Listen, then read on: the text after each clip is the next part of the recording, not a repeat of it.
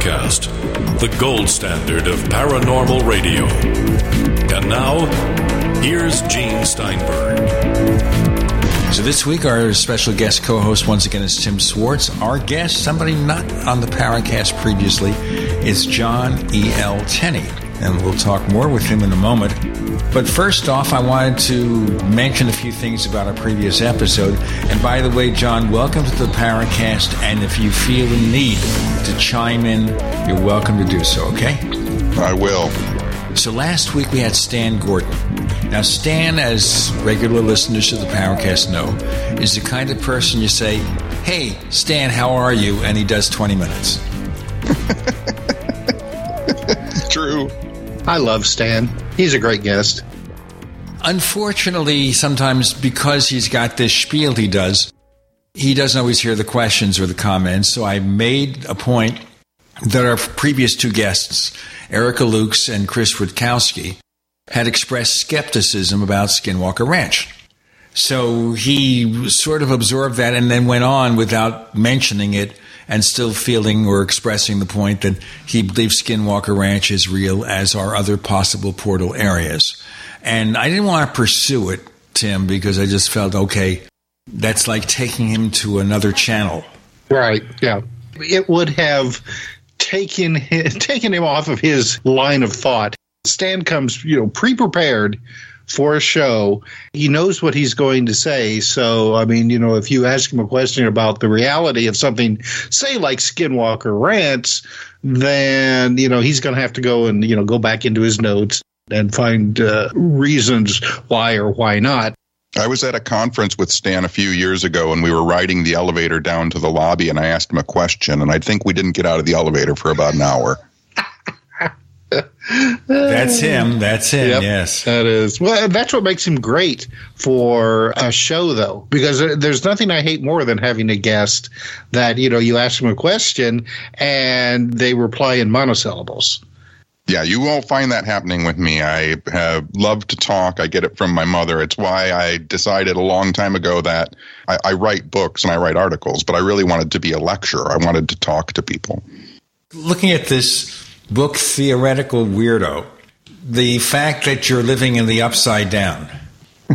yes. For fans of Stranger Things, they'll understand that.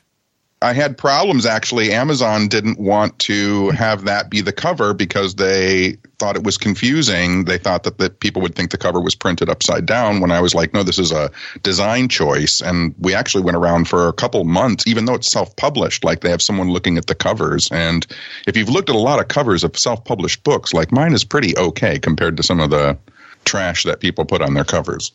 The problem with with Amazon is that if there is a problem, you have to deal at first with automated uh, emails that won't tell you what the problem is. You know, they'll just say, "Well, there's a problem and you need to fix it," and then you have to try to figure it out yourself for the longest time. You know, eventually, if you're lucky, you can get a hold of a real person, but you know, like you said, for the first you know month or so, it's all automated.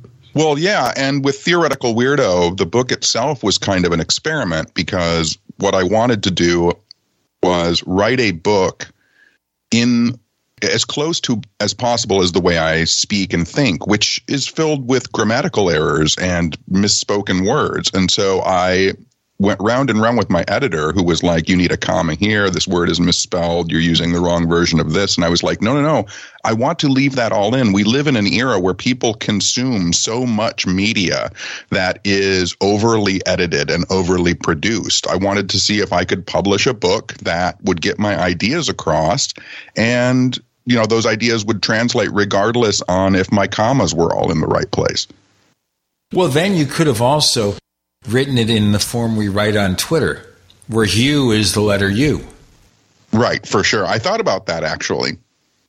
Okay. Let me ask you, though, since we started on the subject and there are a bunch of others to get into, do you have any reaction to Skinwalker Ranch? What, as I said, Erica Luke says it's a load of bunk in so many words. Chris Rutkowski doesn't take it seriously. What about you? So I have always been under the impression when I give lectures, I call my lectures weird lectures because I don't like to stick just to the topic of ghosts or just to the topic of UFOs or just to the topic topic of cryptids. Like I want to be able to go and flow freely from one idea into the next. And when it comes to portal locations or, you know, locations that seem to have more high strangeness going on than any other place. I think it's just really because people aren't looking everywhere. One of the things I talk about at my lecture is let's just like say human beings can become ghosts. Whether or not anyone believes that, let's say that that's what happens. Human beings can become ghosts when they die. Well, there have been 100 billion deaths on this planet since there have been human beings. If a half of those became ghosts, that's 50 billion. Human beings have only lived in certain habitable land masses since there have been human beings. If you take that habitable land mass and divide it by 50 billion ghosts, that equals about 11 ghosts per acre. So if any place is haunted, every place should be haunted. And I really do feel like if you focus anywhere and look, you'll find it. So I don't think Skinwalker is that out of the ordinary. Based on what you're saying, it would mean that if a place gets a reputation of being a portal area, more people will look. And so it's like the publicity flap with UFOs. You see yes, articles about UFOs in the newspaper and now online on CNN and Fox News or whatever your poison is. If you see these reports, you look up and maybe you'll see something. So it draws interest, therefore, being a publicity flap. And that would be the same thing as a publicity portal. If a place gets a reputation of being a portal area, more people will be looking, and thus there will be more reports. It doesn't mean the percentage of real versus fanciful is any different, but you're making an interesting point. Yeah, I mean, so you look at like to take ghosts, it's a pretty simple area because we, there's so many ghost hunters currently. But you know, you have these locations that are just investigated over and over again. People will say like, "Oh, Mansfield Reformatory is the most notoriously haunted prison," and uh, or or asylum, and you have this house that is the most. Well, it's not that it's the most haunted; it's just the one that people go to the most. The majority of reports that I get about hauntings are just in every day ordinary residential neighborhoods and it's happening in houses all across America in or in fields or in graveyards. But since there's no television shows going there repeatedly over the course of 10 years it's not as haunted as you know the the big name places are. Also remember a TV show has to resolve the problem in 42 and a half minutes that was a conversation I was just having with someone yesterday discussing a television show, and they were asking, you know, what's the biggest difficulty in filming anything that's paranormal for television? And I said, the fact that the networks need you to come to a conclusion. And I really feel like good researchers don't deal in definitives. Well, I do notice with the era of streaming, because the shows you watch may not have commercials or limited commercials, depending on which package you get. Like Paramount Plus, you get a commercial free package and one with limited commercials. The length of each show will vary from yeah. what, 40 minutes to 59 minutes or something because they have that creative freedom. Yeah, and I think you know you're seeing a, a, kind of new wave because of streaming services. You're seeing a, a, a almost a return to telling stories that may not have this 30 44 minute arc. You know if you even look at new fiction that's on that's on the streaming services you know star trek used to be episodic and now it's serialized. You know you, every episode was a, it came to a conclusion at the end with the original series. And now if you look at something like discovery or picard the new star trek series it's an overlying arc that runs eight episodes throughout the entire thing. And i think you're starting to see that too with all programming, not just paranormal, but paranormal stuff is starting to take its time telling a story. And it's different types of stories. For example, Bosch, based on a police detective series of novels from Michael Connelly, they would take one or two novels and spread them out over eight or ten episodes. John E. L. Tenney joins us this week. Tim Swartz is our guest co-host. I'm Gene. You're in the Paracast.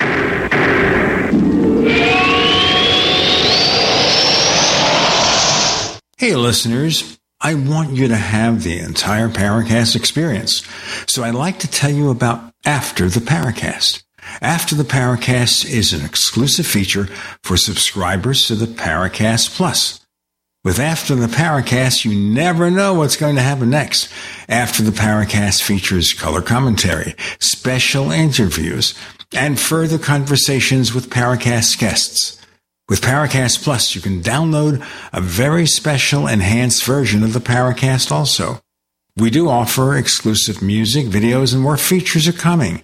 To get more info about subscribing, please visit theparacast.plus. Once again, theparacast.plus. Prices are just $1.50 a week, less than a cup of coffee at your local convenience store. Check out theparacast.plus to learn more about Paracast Plus. Here's a question for you. Why is it that some people aren't as stressed out about the future as you'd think they'd be? Answer? They're probably among the millions of Americans who have prepared themselves with emergency food storage from My Patriot Supply. If the worst ever happens, literally millions of American families are already protected from dealing with empty store shelves. Is yours? If not, go to mypatriotsupply.com right now and grab some emergency food kits, at least one for each member of your family. These kits give you a wide variety of delicious meals that average over 2,000 calories per day. Everything stays fresh for up to 25 years in storage. Order your kits now by going to mypatriotsupply.com. Your order will ship fast and arrive discreetly in unmarked boxes. Listen, this is something you need to jump on now, before the next news headline stuns the world. Go to mypatriotsupply.com. mypatriotsupply.com. You've seen crazy diets to lose weight. At GCN Team, our healthy body weight loss system simply neutralizes the body, bringing down cravings. It has been proven that nutritional deficiencies drive appetite for carbs, sugars, and fats. Lose weight the easy way. Find us at GCNteam.com or call 877 878 4203. Fighting cravings is a fool's game. Give the body what it needs to be satisfied. Again, 877 878 4203. That's 877 878 4203. You don't sit behind a desk every day to earn a living. You're out and about making it happen. And sometimes you get a little bit behind on your paperwork, you know, like bookkeeping and paying your taxes. It's easy to get behind on paying your taxes. It happens to the best of us. And you know what happens next. The big bad IRS comes knocking on your door. And when that happens, you need to call the good old boys at the tax doctor. Let them do what they do best deal and negotiate with the IRS so you pay the lowest you can in back taxes that the law allows. We are a 100% US based company, and we've saved our clients millions over the years in back taxes. If you owe $10,000 or more in back taxes, call my friends right now at the Tax Doctor and learn more. 800 507 3137. 800 507 3137. 800 507 3137. That's 800 507 3137. Frustrated trying to get business capital? Want to take the slow process and rejection out of the equation? GCNLoans.com removes the slow, irritating approval process. Instead, get quick, simple funding. Powered by David Allen Capital, 80% of our pre qualified clients are approved in days. Pre qualify at GCNLoans.com and get your money this week. It's that easy. GCNLoans.com. That's GCNLoans.com. We'd like to hear from you. If you have a comment or question about the Paracast, send it to news at theparacast.com. That's news at theparacast.com. And don't forget to visit our famous Paracast community forums at forum.theparacast.com. Okay, John, let's proceed to one other topic before we get to anything you have on your mind. But this is there was an article last week in Politico where several members of the U.S. Congress were complaining about the fact that this UFO subcommittee wasn't giving them really good information. These were members of one of the intelligence subcommittees in the Senate, including Senator Rubio of Florida, a Florida Republican, and Senator Gillibrand of New York, a New York Democrat, showing you that the offense is bipartisan. And just a couple of days ago, the New York Times had a piece from Leslie Kane and Ralph Blumenthal, both of whom have been on the Paracast, entitled House Panel to Hold Hearings on Unexplained Aerial Sightings. And this is a subcommittee of the House Intelligence Committee. Well, in the coming week after you hear this show, or maybe before you hear this show, they will be talking to these representatives from the government about what is going on. When I think about this, I think of a line from Yogi Berra and John Fogerty, you know, the guy who did Creedence Clearwater Revival in one of his lyrics, it's deja vu all over again. Because you think yes. of the Condon hearings, the Condon Committee report, and the hearings in the 60s. Will this be the same thing again? What do you think, John? Yeah, you know, it is one of those things. You have such an, you know, that as most people know, there's a new influx uh, uh, always because interest in UFOs seems to be somewhat circular. But we've hit another ramp up in interest in UFOs, flying saucers, UAPs, whatever you want to call them. And I've only done this for 30 years, but there are people who are just coming into it. And I always look back historically and I look at things like Condon or I look at Gerald Ford calling for investigations and saying, like, well, this is something that happens every now and then. I don't know if it's that groundbreaking. One of the things that I do find interesting is that the majority of Congress people, representatives that are currently elected are the first generation. I mean, they're my age now, so they're in their 50s. They are the first generation that did grow up with mainstream science fiction on television, whether it be Star Trek or Battlestar Galactica. They were teenagers during In Search of. And so I understand that there is a huge group of people, and some of them are elected representatives who have an interest in this stuff. And now that they're in a position of power, you know, they can push to find out if there's any resolve to it. You know, I don't think that that's necessarily as groundbreaking as some people who have not looked back on the history might think it is, seems to be right now. Well, the point of fact is that congressional hearings are held all the time on a variety of subjects, and very, very few of them result in any legislation or meaningful news. I kind of think this might get some coverage, but I saw the piece in the New York Times and didn't see it anywhere else. I'm sure I missed it. But what this means to me is it may not get so much attention. I mean, we have so many big problems happening now. We have the war in Ukraine, other events that are filling the airwaves, inflation, all these other problems, price of gas, and UFO hearing in Congress. Eh. And, and for people who have studied this for a long time or are interested in the history and know the history, UFOs are a very, you know, distractionary device. Like you said, there's a lot of stuff going on right now, whether it's women's rights or LGBTQ rights or child poverty. All of these things are going on. And yet, here we're going to spend some time talking about UFOs. Right. And the other thing, of course, being that there are some members of Congress, I shall not mention their names, you know who they are, they treat the hearings as performance art. And they act in totally wacko fashions.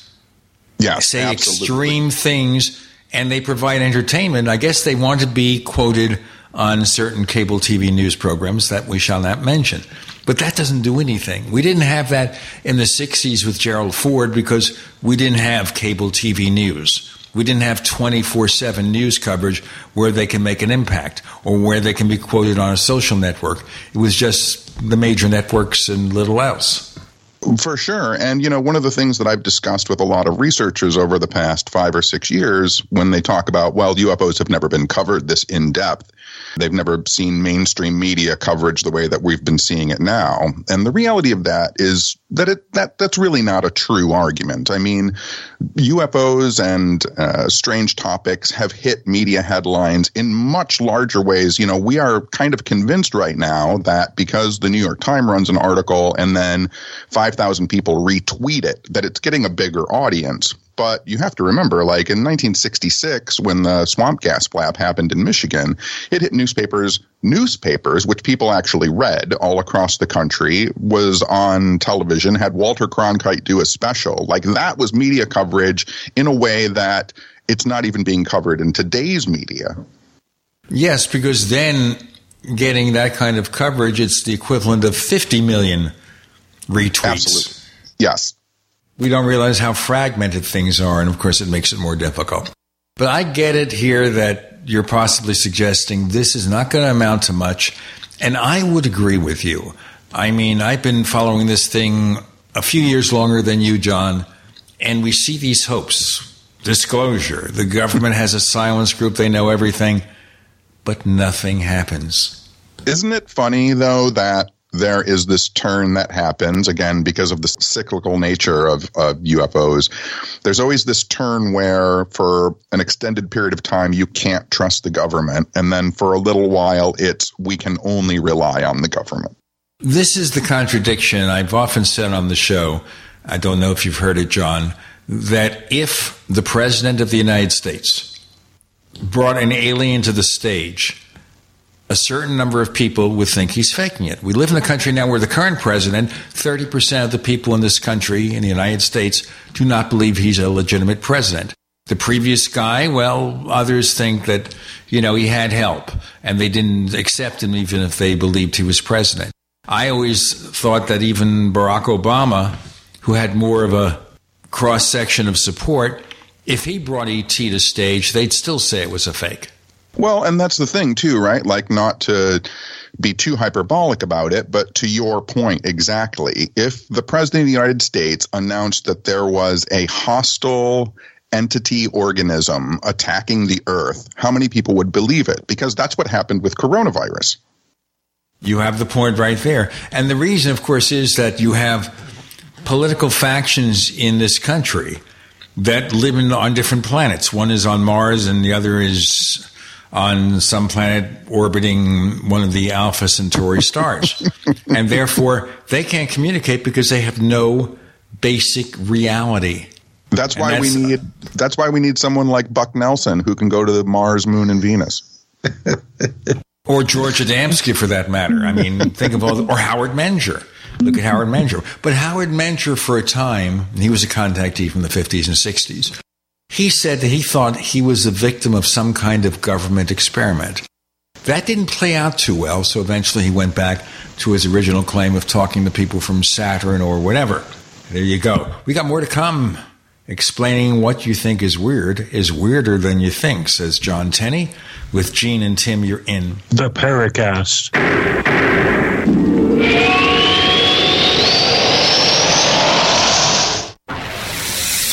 You are listening to GCN. Visit GCNlive.com today.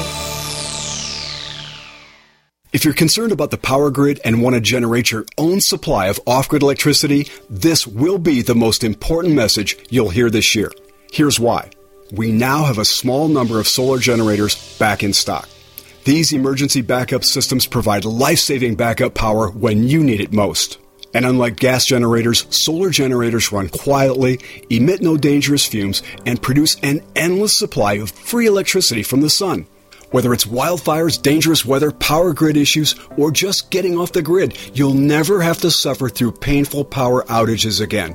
Even better, all this week, radio listeners get over $700 in free off the grid bonuses too. Go to mysolarbackup.com to learn more and check availability. That's mysolarbackup.com. Look for the free report, Crisis Cooling How to Make Absolutely Sure Your Meat, Milk, and Medicines Stay Safe and Cool in Any Power Outage. Yours free at mysolarbackup.com.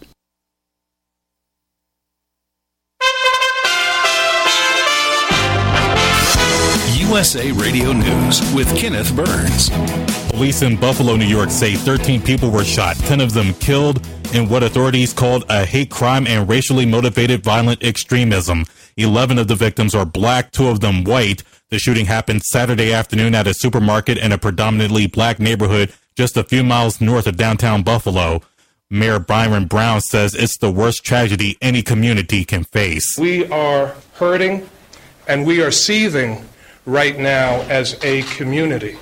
The depth of pain uh, that families are feeling and that all of us are feeling right now cannot even be explained. The suspect is an 18 year old white man from New York State who authorities say was wearing military style clothing and body armor and drove hours to Buffalo. He is set to face arraignment by Saturday night. This is USA Radio News. Senate Majority Leader Mitch McConnell doesn't make official visits abroad much. In fact, it's rare. But he did so Saturday to Ukraine with Republican colleagues to visit Ukrainian President Volodymyr Zelensky. McConnell is the latest among American leaders to pay the Ukrainian leader a visit. It comes as the Senate is working on a military and humanitarian emergency aid package worth $40 billion.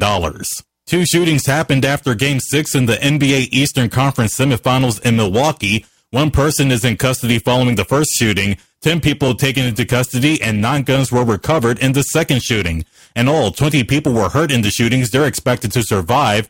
It happened near where the game took place. Frank James pleaded not guilty. He's accused of terrorism and other charges related to a shooting at a subway station in New York. James remains held without bail. His next court date is in late July.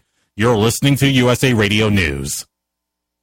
Are you curious about what might be missing from your diet and supplement choices? Take a free health assessment to identify your possible nutrient deficiencies. As a certified holistic health coach, I will help you assess and prioritize a supplement program based on Dr. Wallach's recommendations. Call Linda at 833 Vital 90. That number to call is 833 848 2590. That's 833 Vital 90.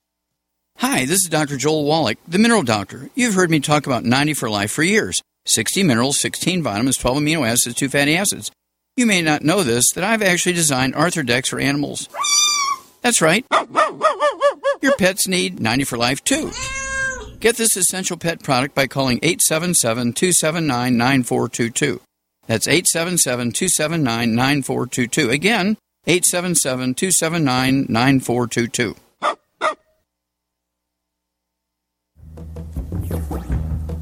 Hi, this is James Fox. You're listening to the Paracast, the gold standard of paranormal radio. Before we go on, John Tenney, all right, your little statement from your book, The Theoretical Weirdo, which was written in the upside down. What you think is weird is weirder than you think. Tell me more. Yeah, you know, traveling around the country and doing library lectures and listening to people's stories and discussing things with people. It's it's one of those challenges not only to people but to myself when I first became interested in high strangeness and weird phenomena, you know, I had very contained ideas about what a ghost was, what a UFO was, what a cryptid was. As you start to explore your imagination and you start to construct ideas with those around you, you realize that things like abduction phenomena sound a lot like possession, demonic possession, or you start to find that uh, the contactee movement has a lot in association with religious sightings, or you find that UFOs and aliens have a lot more in common with elves and fairy folklore of the 14th century. And so perhaps what you think is already weird, flying saucers, is weirder than you could possibly think. Well, if you listened to Stan Gordon last week about all the cases he referred to, you definitely get that impression that there's just so many things going on we can't even begin to get a handle it. But John, tell our listeners, since you've been doing this for a while, what got you interested in seeking weird stuff that's weirder than we think? A lot of people have those stories where they were abducted at three years old or they saw a ghost when they were four. I was not like that. I was a punk rock kid living on the outskirts of Detroit, a lower middle class kid who didn't like to be told what I could think about. And I ran in punk rock circles of people who thought differently about religion and philosophy. I would skip school. I was bad at skipping school because I would go to go to the library when I skipped. I would read books about UFOs and gods and angels and witchcraft. And strangely enough, one of the men who was at the library that I befriended was Jack Kevorkian. And he is from my hometown, and he and I became friends. And he put me on to, you know, reading everything that I could, not just the things that were inside my belief bubble, but the things outside my belief bubble. And in doing that, you know, now there's paranormal conferences, but before they were metaphysical conventions. And I went to a metaphysical convention and met a witch. She was the first one to ever teach me anything about witchcraft. And then when I was 16, I believe I was, I met a historian who specialized in political assassinations of the 1960s and 70s. And so I really started talking about things like the JFK assassination, RFK, MLK, Malcolm X. And as I deep dived into those, you know, names would come up that in somehow or another were involved with UFO phenomena or Project Blue Book. And it was that slippery rabbit hole that so many find themselves on the edge of. And I just fell down it. Well, let me ask you then are you still in the rabbit hole or have you emerged? Shall we say either suffering from the ailment or having been cured? I really like to believe that I am still on a journey, that my ideas still change, uh, that I have found a nice middle ground of non stagnation. The universe, if anything, has only ever shown me that it's changing and growing, and that if I want to be a good representation of the universe, uh, that's what I should do for the entirety of my life is change and grow and keep thinking. Do you have a day job? I do not. I am one of those strange few that somehow figured out a long time ago driving school buses, waiting tables, being a janitor, uh, and saving up money that you know I didn't want to work for people for a long time and got myself into a position where I had enough money to buy a house and I'm a single man with no kids so I'm very frugal and I can travel around the country and around the world and talk to people for a living. Well, that's a good racket if you can get into it, yes. Yeah, I think the hardest part is in doing that, and I'm sure many people listening know, you know, there are a lot of people who are willing to say and do anything to make a living. And, you know, that's a lot of the problems that you find in cryptozoology and paranormal phenomena, ghost hunting and, and UFOs is, you know, if someone offers you a TV show and you know they say well you need to say this or you need to get hit that endpoint that conclusion that definitive statement at the end. Most people will say yeah i want to be on television so whatever i'll do it. And for me one of the things that i've had to do over the past 30 years is and it's just it's just the way i was raised it's just the way i was born is is tell those producers and those networks no I remember a situation here where one of our former co hosts, Chris O'Brien, who wrote the Mysterious Valley books, he was being interviewed by UFO hunters. And he's talking about the phenomena in the Mysterious Valley in Utah and surrounding areas. And they moved everything to Sedona, Arizona because it sounded better. Yeah, yeah. I recently was working on a show, the pre-pandemic, uh, about the swamp gas sightings in 1966, and we were to the point of having our final conference calls with the network, and everything had been set up. We were ready to sign contracts, and someone at the network said, "Don't you have a dog man or something like that in Michigan? Can we like work the dog man into the swamp gas stuff?" And I said, "No," and they said, "Well, let's figure out how to do that." And I told the network on the conference call. I was like, I don't want to do this show then. And, you know, that was stunning to them to have someone be that far along in a television program and then tell them, no, but I'm not going to compromise 30 years of my integrity for 30 minutes on television. Let's cover a number of different areas here that you mention in the book and hinted at in our preliminary discussion. Of course, Tim will chime in as appropriate as he is wont to do and as we expect him to do. Conspiracy theories. Now, obviously, some of these things are totally fake. And I don't want to get into the COVID conspiracies because I think that's a public health matter. I just don't want to touch it. But let's talk about other things. So, there are people who believe the landings on the moon were hoaxes. Where does that come from? You know, uh, uh, recent. It's really strange. As someone who's lectured on conspiracies for a long time. Uh, you know, there's still the trepidation of an older generation. I didn't find out that my dad was a moon landing conspiracy theorist until about six years ago. He had never mentioned it. And then sitting on the couch one day, he just brings up that he knows all the facts that we didn't go to the moon.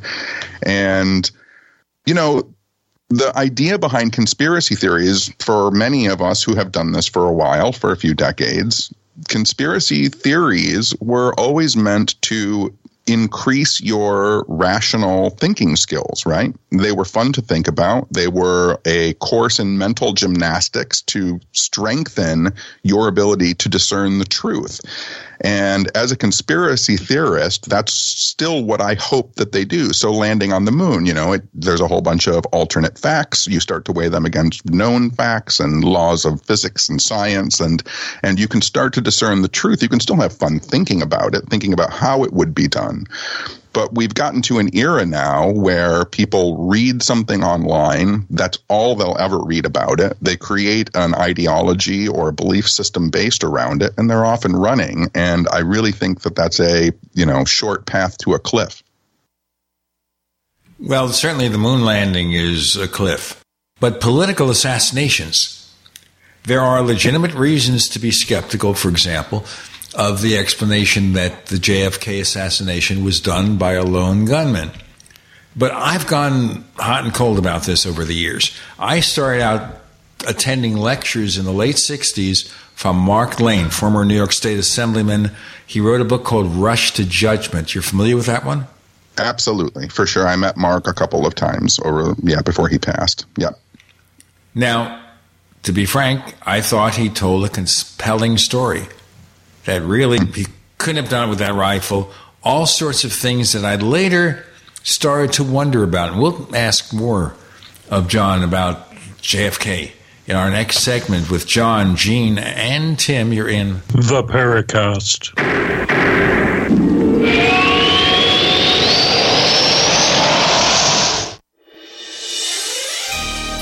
Thank you for listening to GCN. Be sure to visit GCNlive.com today. Do you need a website? Well, you can get a great deal on hosting services with Namecheap's legendary coupon code. They're offering substantial hosting discounts on shared hosting, business hosting, VPS hosting, reseller hosting, and even dedicated servers. Namecheap is preferred by millions. It's backed by a money back guarantee. Use the coupon code LEGENDARY to cash in on the special deal at namecheap.com, namecheap.com. First came Attack of the Rockoids, and it was a critically acclaimed success. And now there's The Coming of the Protectors. A former military intelligence man is contacted by a space woman in a dream, a dream that turns out to be a nightmare because evil forces on her distant planet are planning to conquer the Earth. This is gripping science fiction of the classic kind. Attack of the Rockoids and The Coming of the Protectors. Find out more at rockoids.com. That's rockoids, R O C K O I D S.com. Complement your health with hemp derived cannabinoid oil. We've always believed that the closer to Earth, the better it is for our bodies. Our hemp derived cannabinoid oil is phytocannabinoid rich, full spectrum, and organically grown. Finally, hemp made easy, clean, and effective. GCNhemp.com or call 877 878 4203. That's right, we cut through the red tape. It's now available at GCNhemp.com or call 877 878 4203.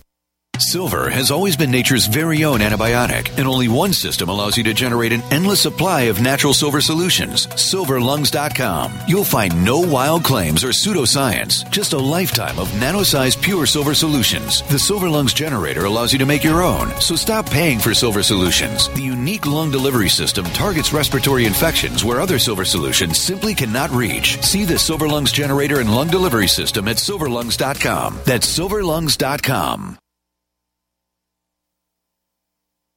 Hi, Peter Vaccaro for ParanormalDate.com. Are you looking for love in all the wrong places? Now you have a chance to change that by signing up for free at ParanormalDate.com. This incredible dating site puts people of like minds together. People who are interested in the strange, the unusual, mysteries, ghosts, UFOs, and the afterlife, and so much more. ParanormalDate.com was developed for you, people seeking a viable alternative to the other dating services.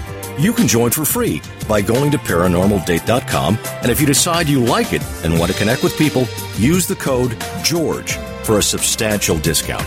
Mark Rawlings, president of ParanormalDate.com, says so many people hunger to share their experiences about the paranormal, the unexplainable, or the afterlife, and so much more, and this is the source for them to meet and share that common interest. So sign up for free at ParanormalDate.com. ParanormalDate.com and use the code GEORGE if you decide to connect with someone you like. In the 1800s, there were 160 spas set up in Europe to dispense fresh liquid whey. The sick would recover their health and the aged would become rejuvenated. There's only one whey protein powder on the market that can generate and surpass the results seen in the whey spas in Europe. But first, let me tell you the story of 90 year old Mary, who was semi bedridden and in hospice care. Mary had been consuming only a pea protein and pasteurized milk drink. Then Mary was put on to Green Meadow Whey mixed with raw milk. She was given two to three whey drinks per day. On the very first day, Mary was up and came into the kitchen and made chicken soup. She was on her feet for many hours. Three days later, Mary had gained two and a half pounds of healthy weight. Green Meadow Whey is health giving to both young and old. Green Meadow Whey is guaranteed to make you feel better, stronger,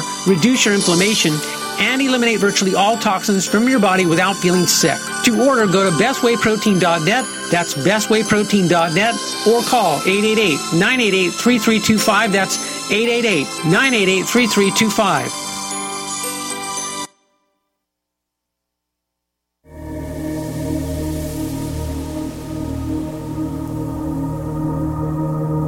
Hi, this is Tracy Torme, screenwriter producer. You're listening to Paracast, the gold standard of paranormal radio. So John E. L. Tenney is joining us, first time on the show, and we know after listening to him for the first three segments, it will not be the last unless he tells us where to go and how to get there, which lots of people do. Our guest co-host is Tim Swartz. Okay, you talked to Mark Lane, the JFK assassination. What's your take? So, when it comes to the JFK assassination, I think the first thing that people need to remember is that the House Select Committee in 1976 found that Oswald probably was assisted if Oswald shot and he did, which they found. They found that there was probably another person. That's always interested me in that the House Select Committee finds that there's probably a conspiracy to kill Kennedy, and we're not going to research it any further. That's that's always kind of blown my mind. Yes, speaking earlier about House Committee meetings, right? Like, yes, here we we found evidence that there's probably a conspiracy, and we don't need to research it any further when it comes to the Kennedy assassination, for me, my mentor, Craig, who I spoke of earlier, one of the things that we discussed was you have to look at conspiracies through a human lens. Find something in the conspiracy or the alleged conspiracy that seems to just make not make human sense. As a younger man and even as an older man now thinking back on the Kennedy assassination, I start to think about things like the fact that, you know, when Oswald fled the school book depository, a, journalist ran up to him and asked, is, is there a phone I can use? And Oswald turns him around and walks him back into the school book depository and shows him the payphone. And then Oswald goes to a taxi cab and hails the taxi cab. And then an older woman asks, Can I have that cab? And he gives her the cab. And then he waits for the bus and the bus gets caught in traffic.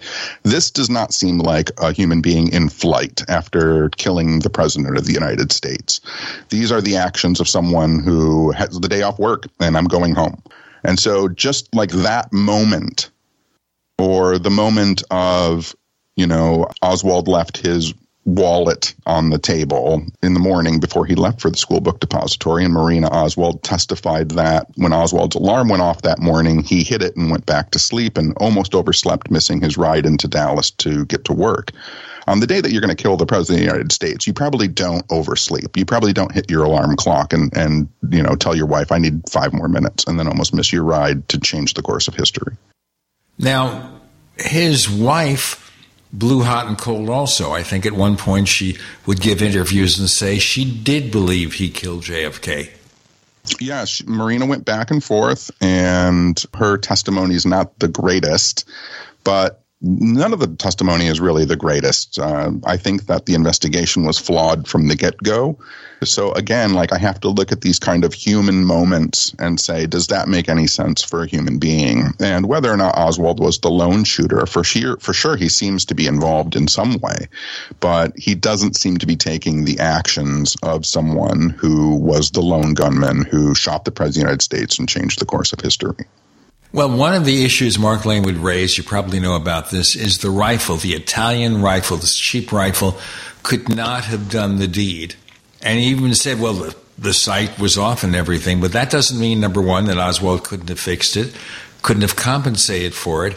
And according to people who actually tested this, they found a rifle like that could have done what it was alleged to have done. Maybe it's a rare situation, but even a bad shot will get off one good one every so often. Yeah, and you know the shots are one of those kind of human moments too, right? Because the shots themselves, if we take the Warren Commission at their word, you know, the first shot, which is Oswald's best because the bullet's in the chamber. All he has to do is follow the limousine down the parade route and, and fire the shot. He's got everything sighted up. This is going to be his best shot. That's the shot that's actually his worst. He misses the limousine completely. It hits a piece of curb. That's the worst shot out of him. Now he's got to rush and reload the chamber. He's got to throw it up onto his shoulder military style because the bolt action comes back too far. You can't just keep your eye sighted through the scope. His third shot, which is when he's rushing the most, is his best shot, allegedly. It's the one that's the headshot. And so that just doesn't seem to make a whole lot of sense. The first shot should have been the most damaging. Well, plus there's also the magic bullet that was found on the stretcher at the, the hospital. This this pristine bullet that supposedly uh, uh, went through both Kennedy and the uh, governor. Absolutely, and that was one of the things that still to this day, you know, a lot of JFK researchers talk about the fact that you know if in some way or another you could do a post mortem on Connally's body or exhume the body because Connally's body has bullet fragments in it. And if the bullet fragments that are in Connally's body weigh more than the bullet fragments that are missing from the magic bullet, then you have to have another bullet. Well, it may have been here that there were two guns involved, and maybe somebody from the school book depository, someone from one of the areas on the other side might have done it. But then, even that, we're not sure about. But again, we can say yes, under normal circumstances 99 times out of 100 trying to do this shot with that rifle with someone of modest skills like Lee Harvey Oswald could not have done it, but the one time out of 100, it was bad luck. He made it. He could have screwed yeah. it up, but he made it the one time. For sure. It's one of those things, though, because you have to take into account like this is one time out of a thousand that it's gonna he's gonna make that shot. And he made that one in a thousand shot. But the other thing is too is how many times have people tried to shoot a president from a limousine that's moving through a building. Like there are a lot of one time one in a millions in that one time one in a million. How many times has someone tried to shoot from the sixth floor through trees at a moving target? How many times has someone tried to circumnavigate the security of the president? How many times has someone like that one in a million becomes one in a million of a, a thousand different scenarios? This is something we'll never know the answers to, unfortunately, because key evidence is still being withheld. Why is it being withheld? I mean, if it's so certain that Oswald was a lone gunman, nothing should be held back. Exactly. And, you know, we've run into that portion now where so many decades have passed, and you have people saying, oh, well, you know, the government's finally going to release these last documents on the Kennedy assassination, as if the government doesn't have the ability to shred anything that would reveal truth or change anything documentation wise to to you know change the actual events as they are told in the documentation. We have to trust that they retained everything, that they showed proper care in preserving the evidence. And we know that under normal circumstances, with a normal evaluation by police and crime scene investigators, especially considering the technology was nowhere near as advanced back in the 60s, they make mistakes. Yeah, absolutely. Human beings are notoriously bad note takers. Well, the other thing know, is here that I was just also wondering here if they have any remnants of anything Oswald owned and they still have the rifle somewhere, they could do a DNA test. Well, you know, the biggest uh, mystery to this day is Kennedy's brain, right? So Kennedy's brain vanished during the autopsy, and no one to this day still knows where it's at. And, you know, supposedly theorists and researchers have said if we had Kennedy's brain, we could track the bullet movements through the brain, but since no one has the brain, we can't actually do that experimentation. And then there are researchers who, because Kennedy was buried once and then Bobby had the body exhumed and moved and reburied, there are people who believe that Bobby actually took John's brain and, and buried it with him so that if Bobby ever became president, he could exhume the body and use the brain to prove that there was a conspiracy to kill John. And, but of course, Bobby is killed, so that never happens. Well, this is something we'll never know the answer to. Exactly. But again, you know, it, it, what I said earlier about conspiracy theories, it's it's a good way to strengthen your noggin and your noodle. You know, there's a, a lot of information out there and a, a lot of I always look at, you know, in the moment witness testimony when I see new documentaries about the Kennedy assassination and they're interviewing someone that was in Dealey Plaza and they're interviewing them now. I have to remember that that person's memory isn't getting better. It's kind of like trying to get evidence about the Roswell crash. The first time it really came to the fore after the original event was 30 years later. Already you've got memories that were polluted. As a matter of fact, when Kevin Randle wrote his book, Roswell in the 21st Century, he had to take a lot of the evidence he had accepted and say, you know what, it doesn't hold up yeah, you know, Roswell was one of those funny things to me because it was really right as I was starting to get interested in strangeness. And I was like, oh, this, you know, all of this information is already 30 years old. And then I realized, oh, no, this has only been recovered in the past 30 years. And the memories are, like you said, already tainted. And people's narratives have already started to change. And the possibility of maybe writing a book or getting a television show has started to play into the minds of people. We've got more to come with John, Gene, and Tim. You're in the Paracast.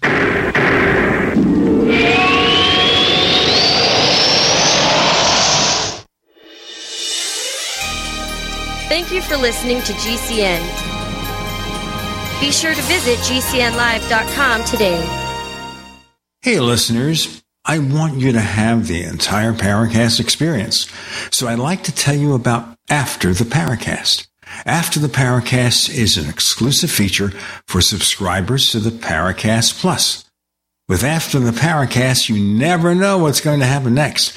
After the Paracast features color commentary, special interviews, and further conversations with Paracast guests.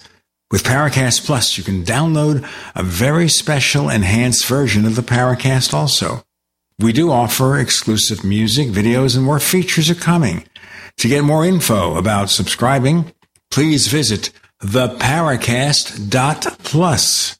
Once again, theparacast.plus.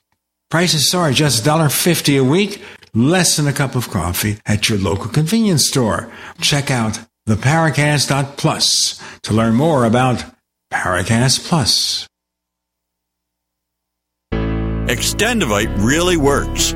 Here's just a few testimonials from Amazon. Patricia, excellent herbal formula. I use Extendivite to keep my cardiovascular system fine tuned. Brian, I'm using Extendivite, and for me, it has made a world of difference. God made all these nutrients in the ground. Enough said. Cami, five stars. I feel a lot of energy since I started taking Extendivite.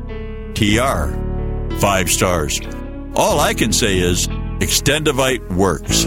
Buy it, try it, and see for yourself. To get your Extendivite today, go to extendivite.com. That's X T E N D O V I T E.com or call us at 1 877 928 8822. Extend your life with Extendivite.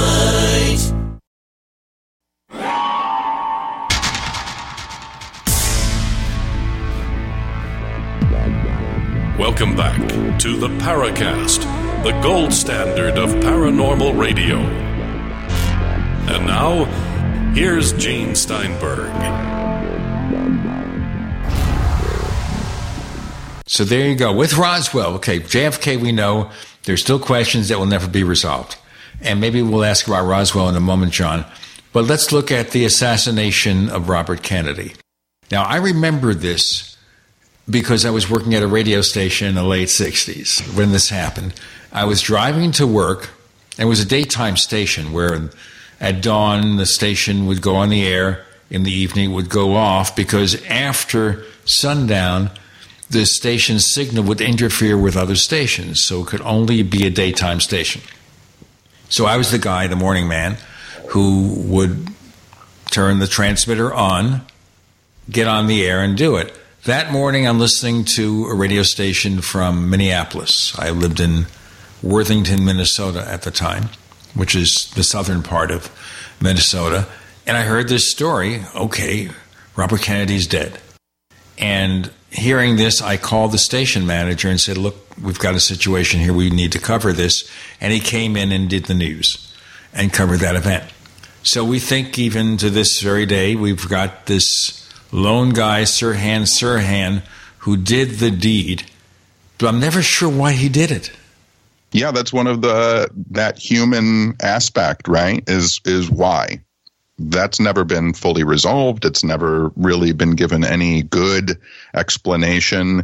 And then again, with Robert's assassination, you know, you start to look at the trajectory of bullets and where people were standing and where was George Plimpton at at the time and Rosey Grier and how did this bullet angle hit him in the head if it was down low, you know, if Sirhan was coming up from behind him and who turned Bobby around. Like there's just so much happening in that brief flash of momentary horror.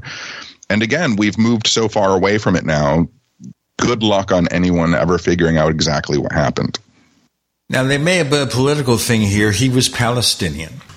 Mm-hmm. And maybe he had concerns with Kennedy's support for Israel, but to kill him? Yeah. And, you know, then you add to that because the universal trickster loves to throw up roadblocks and, and high strangeness and nonsense at us. You know, you have Sirhan sitting in court sketching pictures of pyramids and giant eyes floating over them and the eyes that watch him. And you know you add that into the strangeness and then you start talking about mind control and and it goes really really into madness at a certain point. We're talking here about, of course, the Manchurian candidate scenario, where you have yes. people who are subjected to mind control, something triggers them, and they do to the deed, but then forget about it. Yeah. I believe that Sirhan's defense, you know, moved for a trial claiming the bungling by police, uh, that he was hypnotized, that he was brainwashed, uh, that he was blackmailed. I mean, his defense threw almost everything at the table, hoping something would stick. And, you know, none of it's ever really been addressed. It's just kind of been, we caught him. Uh, there you go. Hey, you were talking uh, earlier in the program about uh, whether or not uh, we could trust the government to provide uh, uh, old uh, documents without burning them. I mean, w- we do know that if it hadn't been for a couple of boxes that missed the ovens, we never would have known about the whole CIA's MK Ultra programs, which just so happened to have been going on around the time of the Bobby Kennedy assassinations, especially with them looking to try to develop a Manchurian uh, candidate type of uh, uh, assassinations using hypnosis, hypnosis, drugs, all kinds of wild scenarios. Yeah, and you know, it's one of those things too.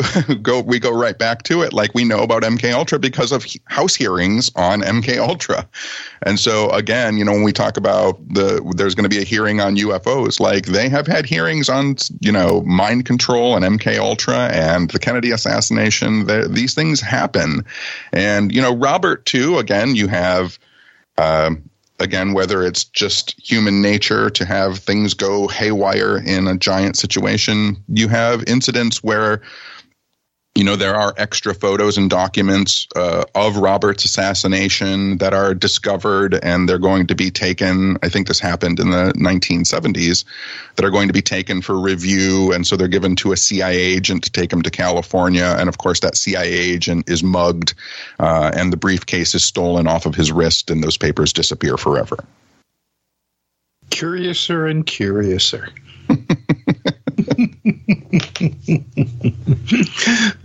well, and you know, you also look at, say, the uh, um, Martin Luther King assassination um, with uh, uh, James Earl Ray, and how he managed to, you know, even though this was a guy who apparently had no income, managed to get out of the country and travel to a number of different countries uh, with, uh, you know, uh, where did that money come from that he was able to do that before he was caught? Yeah, absolutely. And, you know, you have MLK's family calling for reopening of investigation into whether it was just uh, a lone, the lone shooter, you know.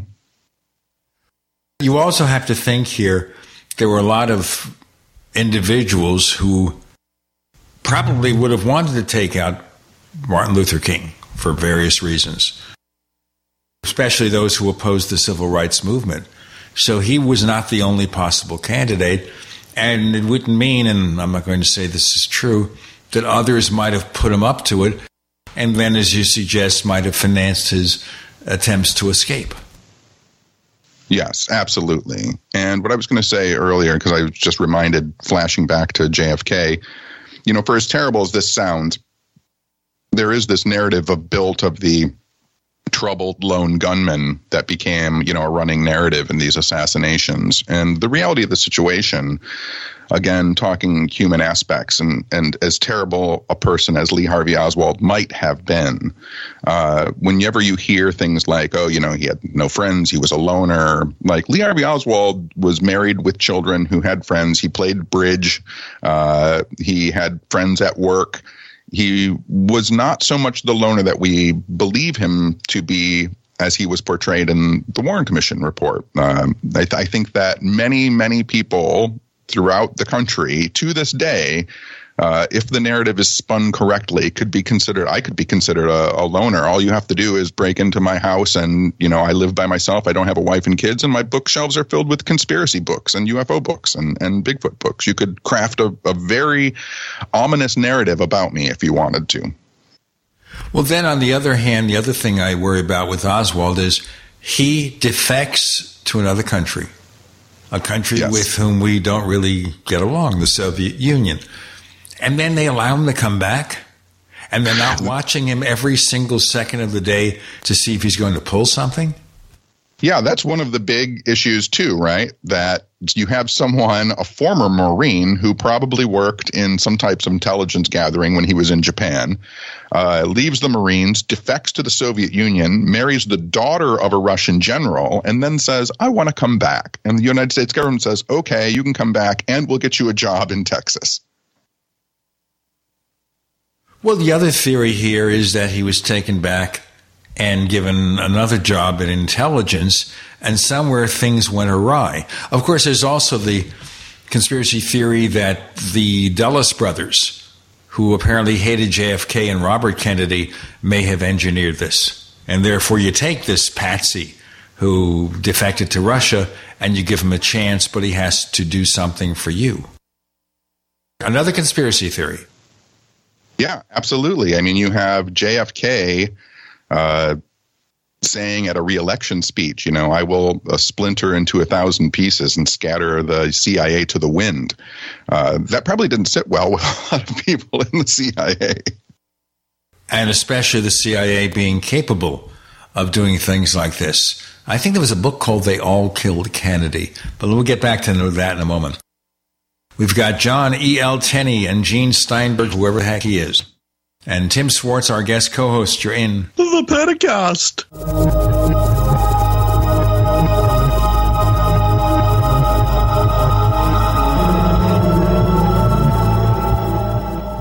Hey, listeners. I want you to have the entire Paracast experience.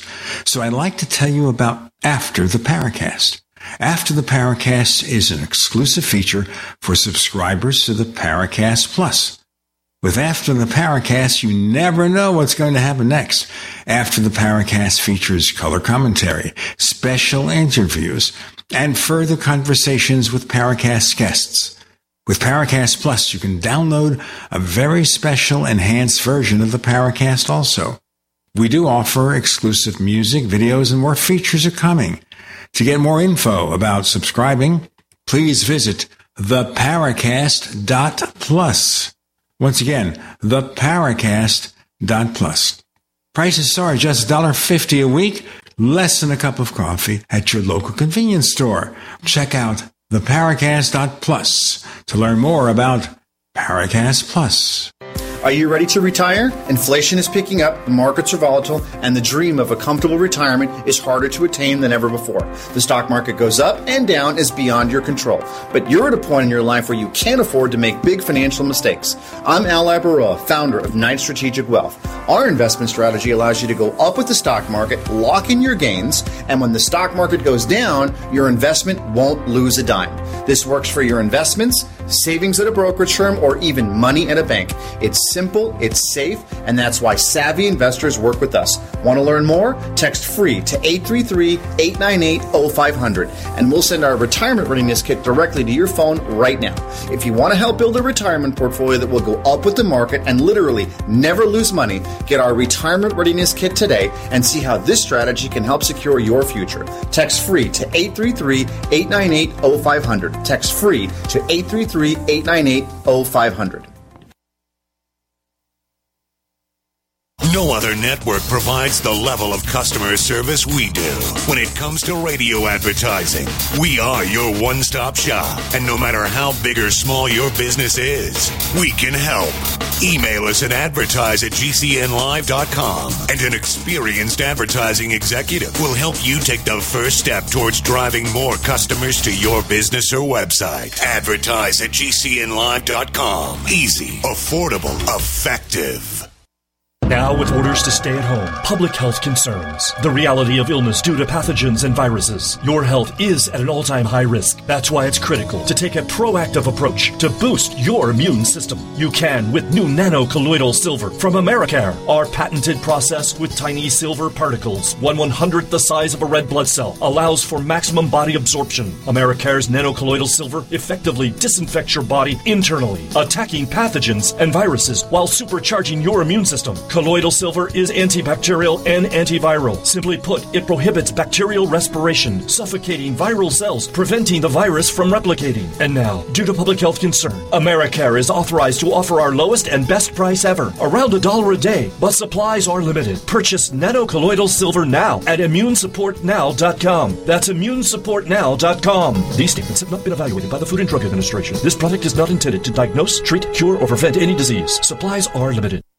We all have heard about the benefits of fish oils, but what about the presence of heavy metals, PCBs, dioxins, furans, and other contaminants found in fatty tissues of fish? GCNteam.com recognizes this risk and offers IFOS certified tested omega 3 fatty acids. EPA, DHA, insist on IFOS omega 3 fatty acid certification. Get the best at GCNteam.com or call 877 878 4203. We'd like to hear from you. If you have a comment or question about the Paracast, send it to news at theparacast.com. That's news at theparacast.com. And don't forget to visit our famous Paracast community forums at forum.theparacast.com. Now, John, if you listen to the show, Tim Swartz is the man of 27 and a half voices. and one day he's going to do the Paracast with all 27 and a half in a chorus, kind of like Bohemian Rhapsody and the song that 10cc did, I'm Not in Love, where they overdub 500 voices. I'm interested in hearing the half a voice that he can do. we can't do that in commercial radio because of the FCC. so it's it's not permitted for us to do that. But anyway, before we get back to they all killed Kennedy, or maybe we should go back to that after talking about the Robert Kennedy assassination and Martin Luther King. They all killed Kennedy, being the conspiracy being the CIA, and there were rumors the CIA was involved in drug running. By the way, yes, and I can tell you a quick story, but I'm going to have to keep it very general about that. The quick story is I have a relative no longer alive who was caught in some kind of alleged CIA drug deal where he got arrested and served a brief time in prison. I don't know what happened really. He told a long, involved story that might have made a book, if you could believe it or not. But there were theories that some CIA people were involved in drug running, just like former military would become mercenaries and do jobs for anyone. Then you have organized crime, and then you have various people who would have liked to do JFK in because of who'd take over. You add all this together, there were other potential assassins other than Oswald. Yes, absolutely. I mean, uh, you know, the combinatorial system of people working together to get Kennedy out of office has always fascinated me because, you know, there are so many circles that run together. I really do think, though, the thing that isn't discussed enough, and I, I used to talk about it at my lectures, is that the reality of the situation is, for as horrible as this sounds, is that Kennedy probably wouldn't have lived through his second presidency. He was experiencing massive pain. He was addicted to some pain medications at the time. You know, he was wearing a truss. Uh, he had trouble walking. His injuries that he that had occurred when he was in the military were really hindering his his progress as a human being. And Johnson would have become president anyway. And I think that people don't discuss that fact that's really an aspect of Kennedy's life that uh, uh, hasn't become apparent until really recently. Yeah, I think that a lot of people don't understand, you know, the, the reason that he looks so stiff is because, you know, he's wearing a truss because of his back and the fact that at the time no one knew, but, you know, there's this miracle drug that doesn't, you know, takes away your pain called methamphetamine. And, you know, you can get shots of that and it makes the pain go away. And so you've essentially got a president that's in constant pain and probably addicted to methamphetamine at the time that he's assassinated. There's a fascinating book that uh, Bill Birnes wrote about the history of methamphetamine. I can't remember the title of it now. Is that is it about Doctor Feelgood? Yes, yes. That's it. Yeah. That's it. That's it. And uh, I highly recommend anybody out there to read that book because you know it's uh, the the way that it's written. I mean, it, it it's almost that this drug has a almost like a sentient quality to it. The way that it has affected people throughout history. I mean, you know, prime movers and shakers. I mean, you know, as far back as you know Nazi Germany, up into you know Kennedy, and then past that. Yeah, absolutely. Again, you know, I think that all of these things, whether they are real conspiracies or not, I can't stress this enough. Conspiracy theories are really, at least in my area and my way of thinking and on my journey, they are really meant for us to have these conversations, to explore these ideas, not so much to believe them, but to lead us down new roads and help us construct new ideas together that we might have not been able to do by ourselves. And we could also look at the fact that maybe the facts are precisely as portrayed by the authorities. So, for example, with Lee Harvey Oswald, you point out that in a couple of ways he behaved as if he was innocent of any crime, didn't want to escape, but he might have done those things to establish an alibi. We don't Absolutely. know anything about it because he was killed a couple of days later by Jack Ruby, who then wanted to tell us about it but for some reason they never gave him the opportunity. This is while he's dying of cancer. Well, you forget that his cancer was very aggressive in that he was diagnosed with a cold about two weeks earlier, and then he died of cancer about two weeks later. So you really should watch. Don't let those colds get away from you. what other conspiracies of note should we talk about? We talked about the moon landing, we talked about the assassinations in the 60s that for some people still remain unexplained. What other notable conspiracies would you like to talk about? You know, it's funny because one of the things that I do at my lectures a lot of times is I talk about conspiracies that hit the radar and then, for whatever reason, vanish and then maybe come back later on. You know, uh, I'm sure your listeners know that throughout the 90s, the giant conspiracy was chemtrails and planes were, you know, dropping chemicals on us and poisoning us and or doping us from the skies. And that led to tactical markers, TACMARs, on the back of road signs for when the UN forces and I think that people forget that there are all, you know, I remember going to a metaphysical convention in the 80s and hearing someone talk about the flat earth and watching flat earthers get into you know literal fistfights with hollow earthers. And then all of a sudden here I was in 2010 and the flat earth theory comes back around. And I was like oh I can't believe this is back again. When you go into hollow earth and I'm kind of hesitant to go into flat earth the hollow earth those theories inspired fiction. I mean the theories go back to what? The 19th century and earlier, and even Edgar Rice Burroughs in crafting his novels on Pellucidar, a civilization under the earth.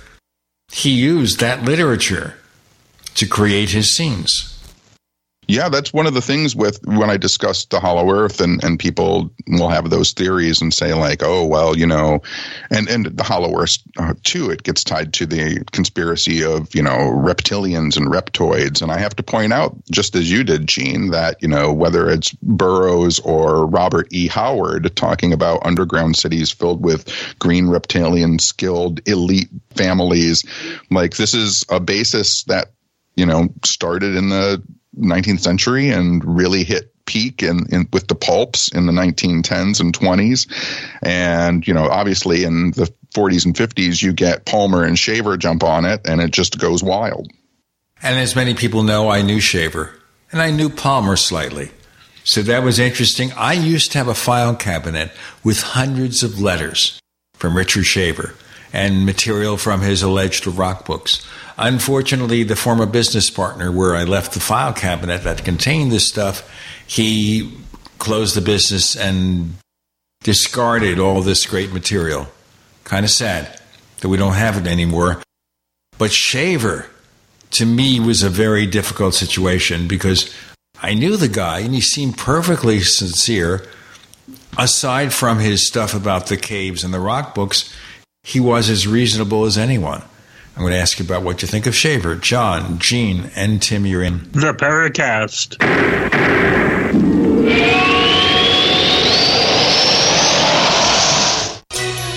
Thank you for listening to GCN. Visit GCNlive.com today.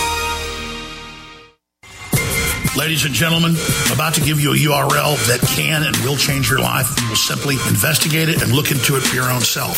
Do your own research. This is an absolute 360 win for GCN, for American Tax Solutions, and for you. Ladies and gentlemen, these are top tax lawyers that will deliver you super service very, very quickly and change your life. The average person can save up to 90% on their taxes. Visit GCNTaxCut.com. That's GCNTaxCut.com. Silver has always been nature's very own antibiotic, and only one system allows you to generate an endless supply of natural silver solutions. SilverLungs.com. You'll find no wild claims or pseudoscience, just a lifetime of nano-sized pure silver solutions. The Silver Lungs generator allows you to make your own, so stop paying for silver solutions. The unique lung delivery system targets respiratory infections where other silver solutions simply cannot reach. See the Silver Lungs generator and lung delivery system at SilverLungs.com. That's SilverLungs.com.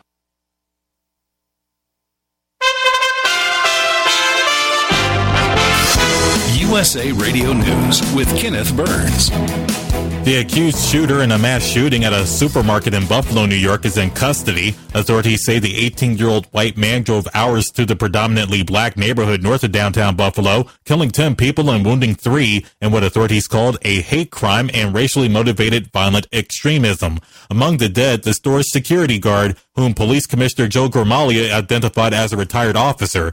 He also called him a hero who interacted with the suspect. Engaged the suspect, fired multiple shots, struck the suspect, but because he had heavily armed, uh, armored plating on, uh, that bullet had no round. 11 of the 13 shooting victims are black. The man allegedly live streamed his attack on the store. Local, state, and national authorities are involved in the investigation. They say that evidence indicating racial animosity has been acquired. This is USA Radio News. Senate Minority Leader Mitch McConnell and a delegation of GOP senators are the latest American officials to pay a visit to Ukrainian President Volodymyr Zelensky. The visit comes as Ukrainian officials are negotiating with Russia to evacuate 60 medics and seriously wounded people from the besieged steel plant in Mariupol, the last sliver of resistance in the southern port city. According to a senior U.S. defense official, Ukrainian forces have gained ground in Kharkiv, pushing Russian troops north of the border. South Africa is experiencing a new surge of COVID cases driven by two subvariants of Omicron. They look like the original Omicron strain that was first identified late last year. The country has seen an increase in cases and a somewhat higher number of hospitalizations, but no increases in severe cases and death. A health expert says they don't want to call it a wave because it's early in the increase period. They add the actual number of new cases is probably much higher because the symptoms are mild and many who get sick are not getting tested. You're listening to USA Radio News. Jake was in big trouble with the IRS. He owed how much? Ninety-two thousand dollars. Ouch. The IRS left no room for Jake to breathe. They put a lien on my house, took all the money out of my bank account, took money out of my paychecks. So it was a nightmare. He needed help fast. I figured that all these companies were the same until I called federal tax management. You could just tell they knew what they were talking about. Right then and there, I felt like I had some hope. Stop the liens, levies, and garnishments fast and qualify for one of several special IRS programs that could reduce or even eliminate your tax debt. So, how'd it go for Jake? They did what they said they would do. They came through for me. I ended up saving an unbelievable amount. I was so jazzed. I was extremely happy. If you owe more than $10,000 in back taxes, take Jake's advice. Give federal tax management a phone call. If they help me, they can help anybody. Call the Federal Tax Management Hotline now. 800 503 8625. 800 503 8625. 800 503 8625.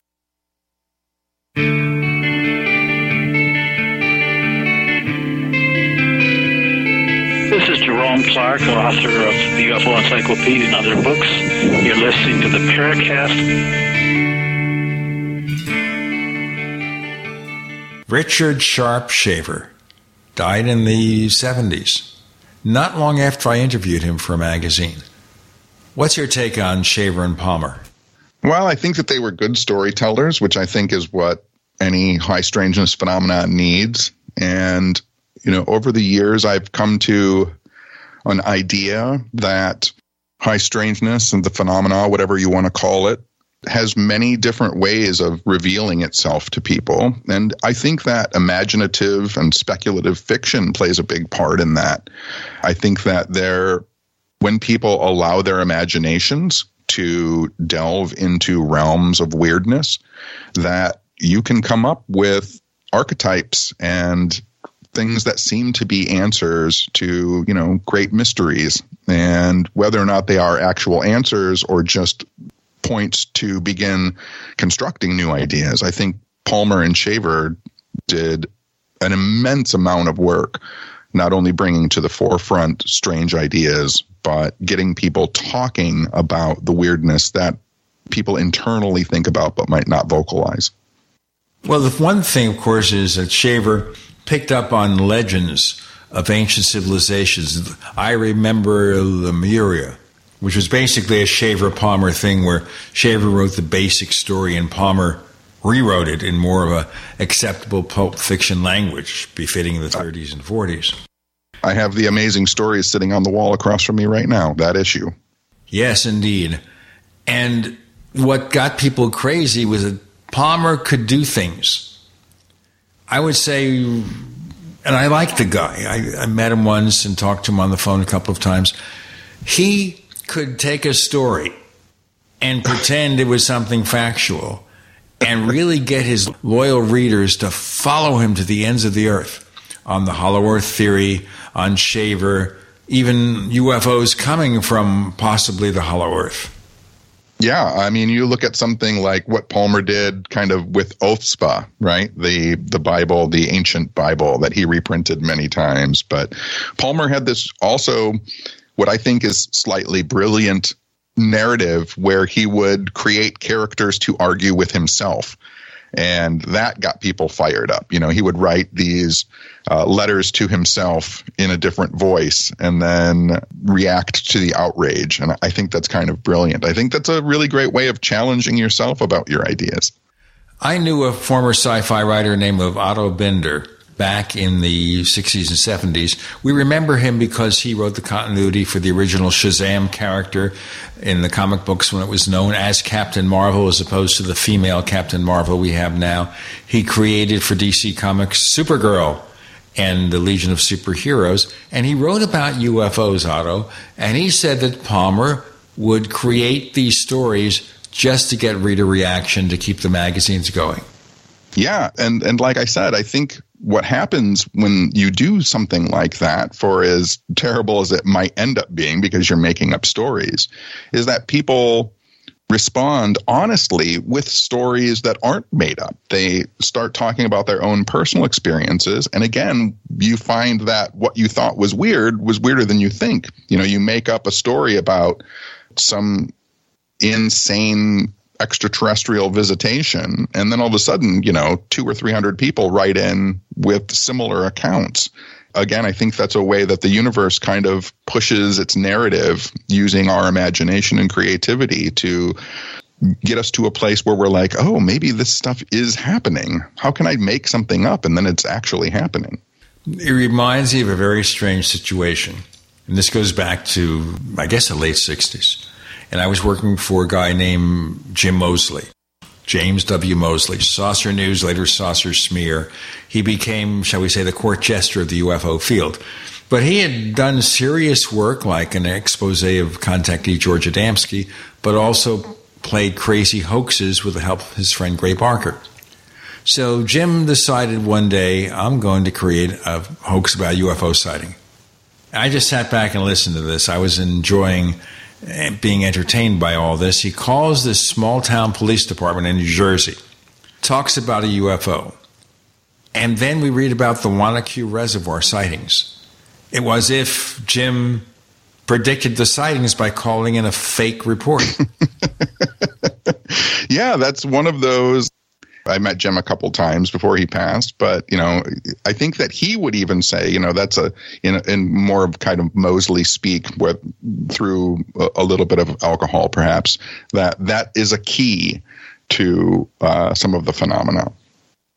You look at some of these. Um, internet memes that started out. Uh, I, am thinking of the uh, um, um, the tall man Slenderman, Slenderman stories that you know. I mean, they they start out as fictional stories, and then you know, like these uh, uh, earlier Richard Shaver stories, then you start seeing people writing in talking about their own experiences. You know, it's it's it's almost like you know you said, John, that the universe is listening and like, okay, let's make this happen. Uh, Black Eyed Kids as well. You know, I think that's that's something that you know started out as fictional stories that you know now people are seeing them all over the place. Well, and then you get in, that brings you into the realm of, you know, thought forms and egregores and, you know, what some people call tulpas, which, you know, is can the collective imagination of humanity, can we manifest these things into reality? Can so many people thinking about something at one time actually push it into reality? As, uh, when I do paranormal lectures and talk about haunted places, one of the things that I mention is that if you have an abandoned house in a neighborhood and enough little kids stare at it for long enough and are scared of it for long enough, after a couple decades, that house becomes allegedly haunted. And if you investigate it, it seems to be haunted. And yet, even if nothing ever happened there, it seems to be the collective will of the children and the people in the neighborhood have haunted the house. The word is collective. The second word is unconscious. Yeah, absolutely. Where enough people can will something into existence, but then we can talk about theoretical concepts of the power of the mind. That if you put enough minds together, they can create a reality that is independent of them. Absolutely, which is, I think, what you kind of what we're all kind of seeing right now with the ability to exchange information so quickly on the internet and build things like memes and, and ideas. And, you know, all of a sudden you do have a million eyes looking at something at one time. And what effect does that have on our perceptual reality and our individualized reality? And does it shape and craft a new narrative to how we're experiencing the world and all of the weird phenomena in it? So, how do you separate real from fanciful?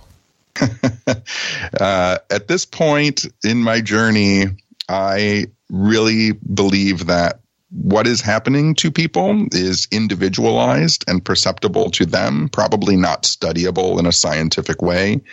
But for me to be able to tell someone what is happening in their reality, again, definitively, I think that that would lead me down the wrong path. I think that people have experiences, whether or not they know how to explain those experiences or they understand what those experiences might be. I can only offer suggestions, but I can't tell them that their reality is is not real. What do you think? Do you think this reality is real or just people are getting involved in a story and they can't let go? I think that I am biologically incapable of understanding all of the facets of the universe, and that my little limited three and a half pound lump of goo that sits in the top of my head and tells me it's my brain and I'm me uh, doesn't do a very good job of just biologically limited to the spectrum of sounds and, and light and color that I can see. So I think there is probably much, much more going on uh, that we are calling elves, fairies, Bigfoot, Loch Ness monsters, flying saucers, angels, God, time travel. Uh, I think all of that and more is probably happening. Here's what's happening, and you'll find out in a moment with John and Gene and Tim, you're in the Paracast.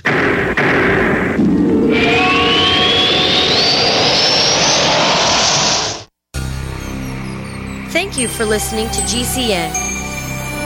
Visit GCNlive.com today. Do you need a website? Well, you can get a great deal on hosting services with Namecheap's legendary coupon code. They're offering substantial hosting discounts on shared hosting, business hosting, VPS hosting, reseller hosting, and even dedicated servers. Namecheap is preferred by millions. It's backed by a money back guarantee. Use the coupon code LEGENDARY to cash in on the special deal at namecheap.com, namecheap.com. First came Attack of the Rockoids, and it was a critically acclaimed success. And now there is The Coming of the Protectors. A former military intelligence man is contacted by a space woman in a dream, a dream that turns out to be a nightmare because evil forces on her distant planet are planning to conquer the Earth. This is gripping science fiction of the classic kind. Attack of the Rockoids and The Coming of the Protectors. Find out more at rockoids.com. That's rockoids, R O C K O I D S.com. First, we decide where we want to go. Then we need to know the best way to get there. Hi, my name's Adam Baratta. I'm the owner of Advantage Gold. We're the highest rated precious metals firm in the country. We teach people how to own physical gold and silver. Now, we've won the Best of TrustLink award four years in a row because we educate our clients on how to buy gold and silver the right way. We don't pay celebrity spokespeople millions of dollars. We'd rather pass that value on to you. Call 800 900 8000 and speak with one of our experts. We'll send you a free gold kit along with my latest number one national best selling book, The Great Devaluation. Call 800 900 8000. That's 800 900 8000. Get the best information, the best process, the best service, the best value. Call Advantage Gold at 800 900 8000. Call 800 900 8000. I am a non attorney spokesperson representing a team of lawyers who've helped people that have been injured or wronged. Have you been diagnosed with cancer? Are you one of the millions who have taken Zantac or other generic versions of this popular drug to help treat stomach issues? Then pay close attention to this message. The FDA said it detected low levels of a probable cancer causing chemical known as NDMA in Zantac and other generic forms of this popular drug. They've banned sales and even removed it from the market. If you've been diagnosed with cancer and you've taken Zantac or a generic equivalent, call the legal helpline now. You could receive a free cash award and have your medical expenses covered. And there's no upfront cost to you. They only get paid if you win. So please call now 800 998 7173. 800 998 7173. 800 998 7173. That's 800 998 7173. Get healthy, not high, with 100% pure CBD powerful natural pain relief from Veterans Vitality. GCN listeners, have you ever thought about how CBD may help you? I'm sure you have heard about the many benefits of CBD. Well, here's your opportunity to try before you buy. Created by veterans and for everyone who deserves better choices, our CBD is derived from organic hemp, grown in the USA and third party tested. Veterans Vitality CBD saves you as much as 25 to 50% over our competition, and a portion of all sales is contributed to veteran nonprofits and events. Many of our customers have experienced improved quality of life, help with anxiety, PTSD, and overall well being. Our products do not contain THC. They are safe, non addictive, effective, and 100% legal. GCN listeners, get your free trial bottle of premium CBD by simply paying shipping and handling at GCNFreeCBD.com. That's GCNFreeCBD.com. Again, GCNFreeCBD.com. Offered by Veterans Vitality Premium CBD.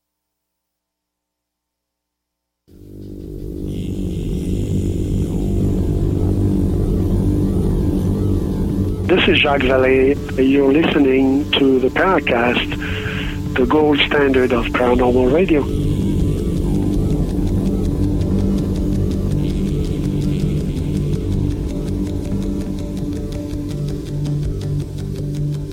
In that previous segment, the stinger from Tim Swartz, he has aged 400 years. It's my own reality. It reminds me of an episode of Star Trek Next Generation. Oh my goodness, I was peop- about to say the same thing.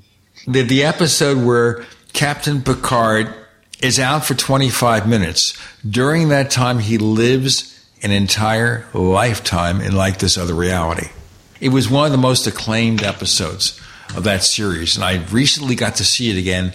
And today, watching this thing, what, 30 years after it was broadcast, still a great episode. It's a beautiful story. It's a great story. It's so funny because I was about to say uh, not that episode of Next Generation, but every time they show uh, Data's father, played by Brent Spiner, he always does an old man voice. Oh, Data, you know what's. And it's always cracked me up that when people do an old person's voice, they do it as kind of crusty and shaky. And yet, I very often talk to 70, 80, and 90 year olds who sound like I do right now. I raise my hand. People know I'm in my 70s, okay? I was thinking here of another episode, and this was, I think, in the early part of the sixth season, where James Doohan, Scotty, yeah, comes relics. back, where he's stuck in the containment field of a transporter for 75 years. But go back to this. In the early 70s, they had all these Star Trek conventions, and he appears at one of them, and this is a guy at that point, probably in his 50s. And I said to him, Hey, would you imitate, because he was a voice character actor, Scotty as he would be in his 70s? So he did the shaky voice. Mm-hmm. And then I don't think he realized that in his 70s, he'd still be playing Scotty. And no, he didn't do the shaky voice. Relics, that episode of TNG is called Relics, and it's one of the best episodes of TNG. It really That's is. That's the one. That's the one. And it's really, really terrific how they bring it in. They kept trying to find ways to bring in old Star Trek characters. So you had one episode, the first one, featuring McCoy. Dr. McCoy. Then you had Spock for two episodes, ending a season and beginning another one where he's trying to find peace with the Romulans, who are related to the Vulcans, if you can go with that. Leonard Nimoy, of course. And then James Doohan. But when it came to William Shatner, they wouldn't touch that. Now, see, this brings up since we're talking about Star Trek and we've been talking about conspiracy theories. If you have enough cursory information and you put it together in a way that sounds palatable, uh, and I do this at my lectures sometimes. So you can make a conspiracy theory, right? And what I do at my lectures using Star Trek is I tell people that the Catholic Church, when they were doing the uh, witch trials, the last time that the Catholic Church burned witches was in South America in the year 1701, and it was called in South America El Interpricio, right? Which is the Enterprise 1701. The captain of the Enterprise is Kirk which is a European name for a church. The nurse is chapel. The science officer, who doesn't believe in God, uh, gives a Hebrew hand signal, has pointed eyebrows, and looks like the devil. And the doctor on the ship, who believes in God and the human spirit, is the real McCoy. Now, that is all fake. I mean, it's all just information. Some of it is true and some of it is not. But if I present it the way that I just presented it, it sounds like there's some type of conspiracy going on with Star Trek. it makes about as much sense as some of the conspiracy theories that you know you you read now on Facebook or or see on YouTube. Yeah, right. Birds aren't real, or yeah. Uh, yeah, that one I never quite understood. though, though I guess that it just came out that it was uh, intended as satire, and yes. then it just took off. Yes, for sure. But in the beginning, people didn't know. I mean, it's one of those things. Is this a, is this going to be a real thing? Are we all going to jump on this bandwagon? Is is this making any sense? And you know, you have enough information. You can go back and look at the DARPA website for the defense military applications projects in the 1990s, and they were creating drones that were the size of birds and mosquitoes. So you can start to wrap that stuff up into something that sounds palatable. Know, over the years, I wrote quite a bit about conspiracies. Always found them fascinating, but uh, really anymore, I I have found myself distancing myself from them, and I know that things like this are cyclical. But they've become so hateful and political and sometimes dangerous. I lecture and have written many articles about when I through my mentors when I was first exposed to conspiracy theories, one of the things that I was really pressed into my my character and my being and my research was if someone is still in mourning, if tears are still falling, then hold off on your speculation for a while. Remember that there are human beings involved in this thing that you're going to stir the pot. And we are now through the pale on that. As soon as anything happens, you know, whether it's national or just local or worldwide, that has some kind of ramification and effect. Everybody is very willing to jump on board and try and get the clicks due to tragedy. And that's just not something that I personally can do. I like that. I'm I'm I'm, I'm happy to uh, to see that you retain that philosophy when when so many people just I mean they they use it for their own personal agendas, whatever that may be. Yeah, yeah, it's really disheartening too because you know there is a lot of wasted human potential energy that could go toward good in moments and times of crisis that is being wasted on I have to be the first one to get the click on this so that, you know, my Instagram can blow up. We were talking about earlier about how our our beliefs or, or, or whatever can actually, you know, possibly have a uh, uh, uh, have the ability to, you know, construct the universe or reality around us. You have this excellent story uh, about something that happened to you when you were in Decatur, Illinois. That uh, I'd love for you to uh, tell our audience. Yeah, I still, it's one of those moments where I still end up doubting my own personal sanity. I went to a paranormal convention in Decatur, Illinois. Uh, it was called the Dead of Winter. It was taking place in the winter. And while I was there, I got into a car accident. I wasn't hurt, but my, my truck was pretty much demolished. Uh, so I was stuck there, and the day after the conference ended, I was one person in a 200 room hotel. Everybody else had checked out, and there was a snowstorm going on. It was very Shining esque. Uh, I'm being trapped in this hotel by myself, me and the concierge and one maid and um, I asked the desk clerk where I could eat, and he told me directions that I could walk to a diner. And so I went out and trudged through this snowstorm and eventually found a diner and had dinner.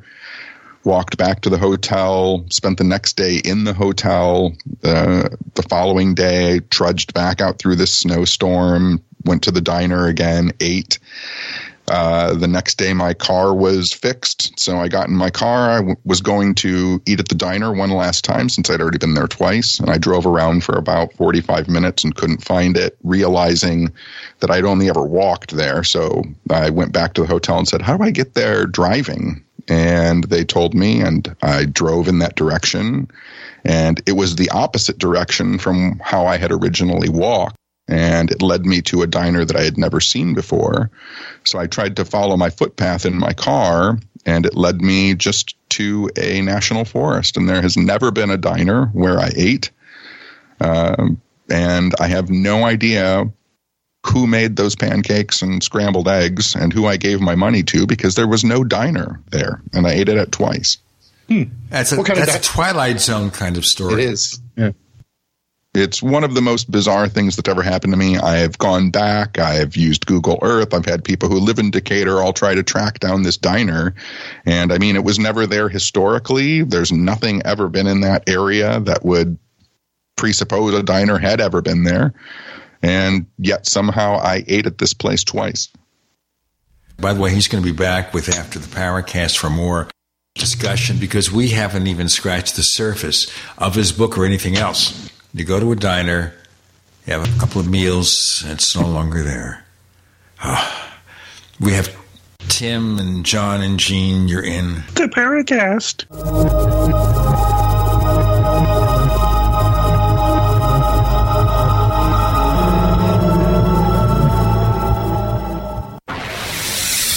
You are listening to GCN. Visit GCNlive.com today. Attack of the Rockoids has been well received by critics and readers alike. It's a thrill a minute story you'll never forget. A former U.S. military intelligence officer is haunted by intense dreams about a beautiful woman pleading for his help after a terrible battle in outer space. But the dreams turn out to be true and thrust him into a telepathic love affair with a woman whose faraway planet is intent on destroying the Earth. And now the gripping tale continues in The Coming of the Protectors. It's the second book of the Rockoids trilogy, a galaxy spanning adventure that pits our hapless heroes against powerful, fanatical enemies that threaten the lives of freedom loving beings everywhere. Attack of the Rockoids and The Coming of the Protectors. Classic science fiction at its best, available now. For more details, visit rockoids.com. That's R O C K O I D S dot com.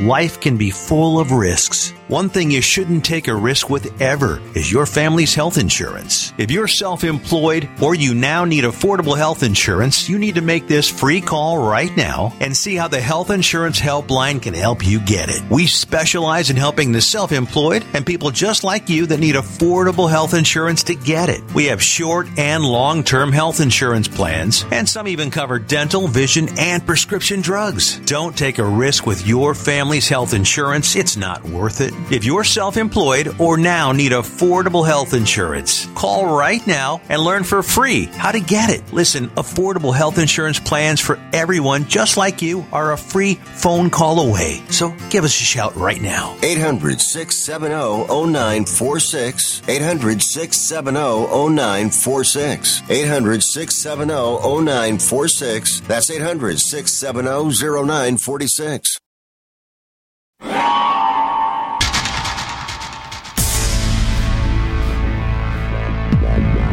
Welcome back to the Paracast, the gold standard of paranormal radio. And now, here's Gene Steinberg. Does anyone remember an episode of one of the TV shows that depicted that kind of scene? Um, I don't, not one that's jumping off the top of my head. What's weird enough, what did you eat at the diner that made it disappear? I'm a late night person, and so both times I had kind of breakfast dinner. I you know I don't remember exactly what I ate, but I did. I do remember both times having scrambled eggs and pancakes, some some type of probably toast. Uh, now I'm a vegan, but then I was vegetarian, but I was still eating eggs. So toast, hash browns, scrambled eggs, pancakes, coffee. Basic diner food. Basic diner food. There were two people in the diner that I remember a man and a woman, plus the woman working the counter, plus the cook. Uh, they were all four of them were in there both times that I went in there. They were the only customers besides the yourself. only, only customers. Yep. That's odd. Usually, when you go to a you know a diner at different times, there's different people. When I th- reflect back on it, Decatur at the time, kind of small town diner, and uh, I've been to a lot of small town diners across the country at doing lectures, and you know, you get your regulars, and sometimes that's what how the diner exists. You know, you, you just have three or four regulars that are in every single day, much like a home bar somewhere, right? And so it didn't seem off to me at all. This was just a small town diner, and these were the regulars. You know, I live in the Phoenix area, as people know. I don't think there are too many places here that remind me of the traditional diner, like in the Midwest, like in New Jersey. I used to live in Edison, New Jersey, and within five minutes of us, there were a couple of diners. There was also the Somerset, New Jersey diner. And these were fabulous places to go. Brooklyn, New York. All these great diners out here, nothing like it. Yeah, it's still like that around here uh, in the outskirts of Detroit. You know, just down the street from me are two or three, and um, we have a probably within a couple mile radius. You know, even half a dozen 24 hour diners. Let's go back to this scene. You walk to this diner from your hotel room, correct? Yep. Out the back door of the hotel. Behind the hotel is a. I, I, I bring this up only because it's str- uh, a little bit strange, but behind the hotel is a cemetery. So I had to walk through a cemetery to get to the road. And then I crossed the road and had to walk through a golf course. And then eventually get to a river, which I followed to another road. And then that road led me to the diner. Why did you go there? Just walking around? It was the closest place to eat the, where I could get, you know, hot food. There was a gas station in front of the hotel where I could get chips and stuff like that. But, you know, kind of being trapped and alone in Decatur, Illinois, I was like, well, I've got nothing to do all day long. So I might as well go and get something hot to eat. And I don't have a car. So I might as well just walk there pre- before Ubers or anything like that happened. Did you know this diner existed prior to that, or did you just luck into it? No, I actually asked the desk clerk if there was a place around that I could eat, and he gave me directions. The problem is, is I didn't follow his directions. Uh, when he gave me directions when I got my car a few days later, he gave me the same directions, and I saw the diner that he was talking about originally, but that is not the diner that I ate at. So this was an accident. Yes, absolutely. Okay. I feel as though the the only way that I can really wrap my brain around it is that somehow or another, you know, we have all this talk about time slips and dimensional jumps. Like at some point in that walk, I just wandered into another version of Decatur, Illinois. Was the food really good? It was diner food. Hmm. Typical Point greasy taken. spoon. Mm-hmm. Yeah, but a lot of times when people have these types of experiences, they only happen once, and you know they're unable to repeat them. But you, you know, you managed it twice. And I think that that happened just because I was unaware that it happened. Mm-hmm. You know, I think that's probably a key to it too. Is it happens a lot, not just with vanishing diners, but it happens with you know ghosts and UFOs. I think that those experiences happen a lot of the time when you're just not aware that something weird is happening. So this, of course, is one of the situations where you didn't ask for it; it just presented itself to you. Yeah, absolutely. That. Yeah, I was just going about my normal everyday life in a slightly weird situation, being in that hotel by myself. But um, yeah, not asking for it, and then it just happens. And again, I think that that is very typical when you talk to experiencers of strange phenomena that I wasn't expecting it to happen. It just happened. And a lot of times when people go out to find Bigfoot or to find a UFO or to find a ghost, I feel like they're so intent they've become myopic and they miss the experience. Have you had other experiences of any nature that are weird? Oh, absolutely, for sure. I did a I always say that I have 13 good weird stories over the past 30 years. I used to do a podcast called Realm of the Weird, where which is still available, where podcasts are available, where I tell you know my 13 weirdest stories. But you know, I met a a guy who said he was a tr- time traveler one time, and uh, that kind of freaked me out because after I met him, and he said that he would meet me in my past, which I thought was a very weird thing to say. Uh, later that night, uh, I gained a memory of him, which freaked me out because it seemed like he had gone in my past and met me in my past.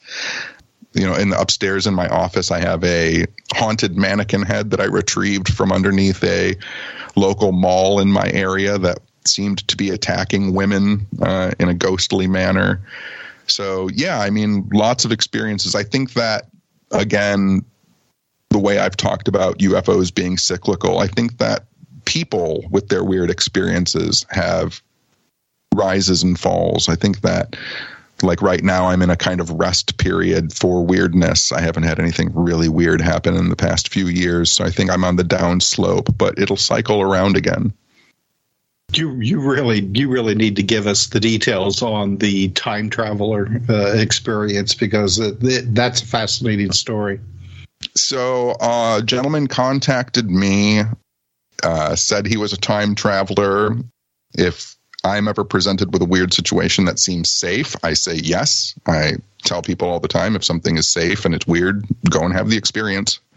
Uh, he had he was at a institution and so I was prepared for that. And I went to the institution where this gentleman was, and he had given me per- permission to talk to his doctors and nurses. And they told me that he had checked himself in a few days earlier, that he seemed to be fine, but he was talking about being a time traveler. And so when I talked to him, he explained that in the future, uh, technology had been developed to send his consciousness back and forth through time, very Vonnegut esque Billy Pilgrim, uh, that he could only travel as far back as when he was born and as far forward as you know he lived when un, until he died.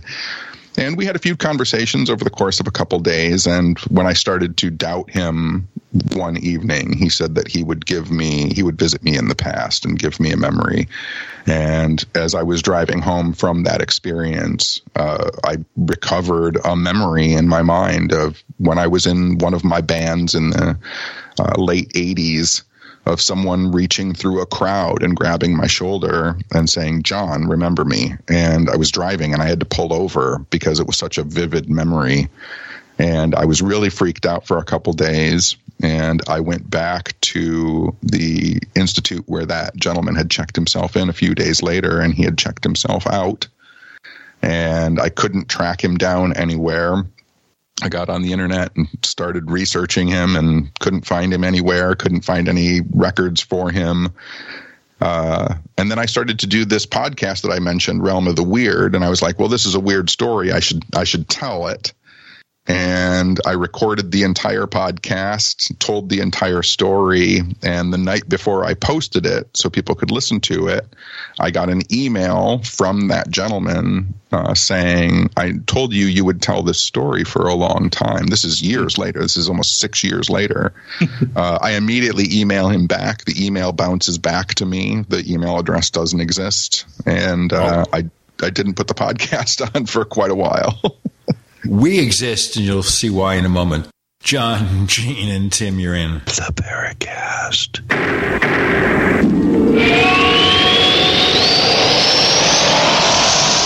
Do you need a website? Well, you can get a great deal on hosting services with Namecheap's legendary coupon code. They're offering substantial hosting discounts on shared hosting, business hosting, VPS hosting, reseller hosting, and even dedicated servers. Namecheap is preferred by millions. It's backed by a money back guarantee. Use the coupon code LEGENDARY to cash in on the special deal at namecheap.com, namecheap.com. First came Attack of the Rockoids, and it was a critically acclaimed success. And now there's The Coming of the Protectors. A former military intelligence man is contacted by a space woman in a dream, a dream that turns out to be a nightmare because evil forces on her distant planet are planning to conquer the Earth. This is gripping science fiction of the classic kind. Attack of the Rockoids and The Coming of the Protectors. Find out more at rockoids.com. That's rockoids, R O C K O I D S.com. If you're concerned about the power grid and want to generate your own supply of off grid electricity, this will be the most important message you'll hear this year. Here's why. We now have a small number of solar generators back in stock. These emergency backup systems provide life saving backup power when you need it most. And unlike gas generators, solar generators run quietly, emit no dangerous fumes, and produce an endless supply of free electricity from the sun. Whether it's wildfires, dangerous weather, power grid issues, or just getting off the grid, you'll never have to suffer through painful power outages again. Even better, all this week, radio listeners get over $700 in free off the grid bonuses too. Go to mysolarbackup.com to learn more and check availability. That's mysolarbackup.com. Look for the free report, Crisis Cooling, how to make absolutely sure your meat, milk, and medicines stay safe and cool in any power outage. Yours free at mysolarbackup.com. G'day, I'm Jamel that works with Dr. Joel Wallach and the GCN team with Longevity at teamg'day.com. By becoming an associate, you provide income for you and your family on your own hours while working from home. So contact me, Jamel, by filling in the contact box at teamg'day.com and I will get back to you personally and provide all the support you need to get started and build your longevity business. teamg'day.com. teamg'day.com. Radio? Why should I advertise on radio? There's nothing to look at, no pictures. Listen, you can do things on radio you couldn't possibly do on TV. That'll be the day. All right, watch this. okay, people, and now when I give you the cue, I want the 700 foot mountain of whipped cream to roll into Lake Michigan, which has been drained and filled with hot chocolate. Then the Royal Canadian Air Force will fly overhead towing a 10 ton maraschino cherry, which will be dropped into the whipped cream to the cheering of 25,000 extras. All right, cue the mountain.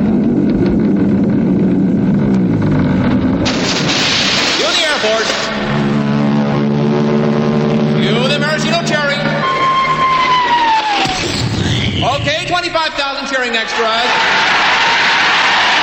Now, you want to try that on television? Well. You see, radio is a very special medium because it stretches the imagination. Advertising your business with GCN is simple, effective, and more affordable than you might think. Visit advertise.gcnlive.com for more info. Take your business to the next level. A lot can happen in six seconds. A rodeo ride, a dramatic basketball win, and the world record holder can solve a Rubik's Cube. Six seconds is how long it takes for an 18 wheeler traveling at a safe speed to come to a complete stop. And in those six seconds, that truck will travel the length of two football fields. So please, give them room. Never cut in front of a large truck for any reason. Our roads, our responsibility. Learn more at sharetheroadsafely.gov. We'd like to hear from you. If you have a comment or question about the Paracast, send it to news at theparacast.com. That's news at theparacast.com. And don't forget to visit our famous Paracast community forums at forum.theparacast.com. Well, of course, if we're going to be practical, we can suggest, well, people's email addresses change. Could it be, though, this guy played a game with you and maybe you made yourself believe that you had this memory? Sure. Uh, one of the things that I did when I really became interested in paranormal phenomena or supernatural, high strangeness, whatever you want to call it. One of the first things that I did when I was in college was, you know, I, I joined every magician's guild that there was possible Society for American Magicians, the International Brotherhood of Magicians. I started taking classes in hypnosis and neuro linguistic programming. I started doing uh, experiments at Wayne State University, the college here in Detroit, doing float tank and isolation experiments and sleep deprivation experiments. I wanted to know how my brain could be fooled. So, yeah, that's always a possibility that in some way or another he tricked my mind. But it was just such a strange scenario in that even back then when it happened, the thing that always disturbed me a little bit And this is in the episode of the podcast. If you go back, I mean, I think I posted that in 2011 is when I originally told this story. In my notes, one of the things that he told me was that he couldn't see past 2021, that he believed that he died in 2021. And so when the pandemic hit, it really kind of freaked me out. Got a lot of interesting tales there. Okay, we've covered two so far the diner and the time traveler. That leaves 11 more? Oh, yes. There are 11 more, you know, really, really good ones that I think are, are, are slightly good. And then, you know, I've been doing ghost hunts and taking people out looking for Bigfoot for years. So there's a lot of minor ones too. One of the ones that I really like to remember and, and the story that really hits me the most is my friend Gundella, uh, Marion Kuklo, she's passed now, but she was known as the Green Witch of Detroit, the first kind of witch that I ever met. And she wrote books about ghosts and hauntings in Michigan. And she told a story about this haunted cemetery in Detroit where people would see the kind of prototypical woman in white standing near a tall gravestone after Marion passed, I wanted to kind of check her case files. And so I eventually found this cemetery and I found this giant stone. And I asked around, and people had seen a woman in white standing near this tall stone. Of course, perfectly in line with high strangeness and the paranormal. While I'm in the cemetery, this black cat comes out of the bushes and I start talking to it, you know, where are the ghosts, buddy? And this little black cat runs over to this tall stone and lays down in the overgrown grass and I'm taking pictures of him. As a researcher, I'm like, well, why are people seeing this woman in white stand near this? And it's the gravestone is for this woman who his name is Eleanor, who died when she was in her 20s. And on the gravestone, it says, in loving memory of Ella. And so I went to the library, researched her death, found out that she had, you know, died from something like consumption, the flu, uh, when she was in her 20s.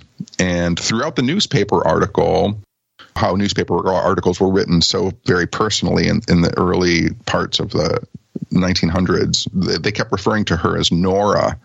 And so a few days later, when I was looking at photographs from the cemetery of that little black cat, I noticed when he was sitting in front of the gravestone and had pushed the grass down, there was something scraped into the gravestone. So I went back to the cemetery and pulled the grass up and scraped into the bottom of the gravestone. It said, I am Nora scratched into the into the stone and i thought oh she's buried under the wrong name for many years on her birthday i took flowers there for nora and people stopped seeing the woman in white Okay, that's a good solution for ghost hunters. You fix the problem.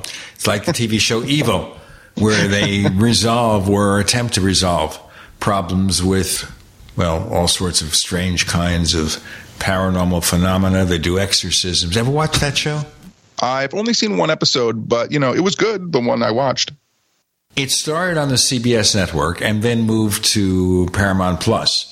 So if you don't join Paramount Plus, you don't get to see all the other episodes. But also, of course, Paramount Plus, by the way, is owned by the people who bring you CBS and has all the Star Trek stuff. I have all the Star Trek stuff on DVD and Blu ray, aside from the new stuff. I find this is a cheaper way to go, especially if you take the ads. If you take the ads, it's less than $6 a month. So then it's really worth it. I have too many streaming services as it is now. Hmm. I can't believe I even get to talk to anyone like uh, you and Tim for free. well, you haven't seen the bill we're going to send. oh, that's what it is. Sorry. uh, oh, yeah. Tim issues those bills.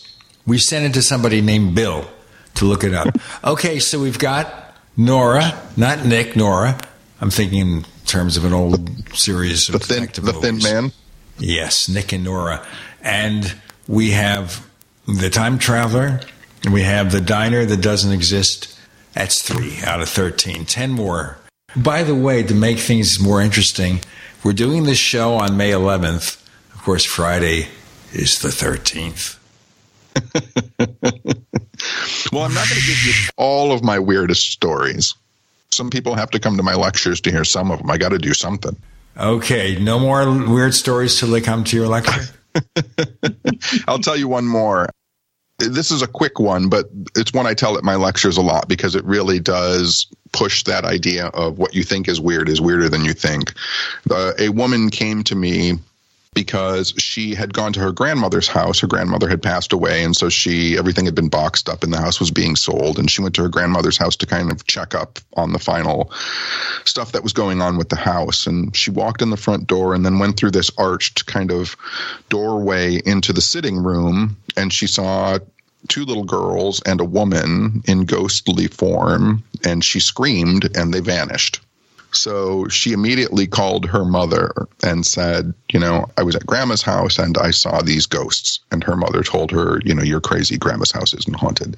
So she called her aunt and she said, You know, I saw ghosts at grandma's house. And her aunt said, You're crazy. Grandma's house isn't haunted. And a few days went by. And after rolling the story around for a while, her aunt called her back and said, You know, I don't think grandma's house is haunted. But I will tell you, when your mom and I were little girls, we were with grandma in the living room, and a woman walked through the arched doorway and screamed at us and then disappeared.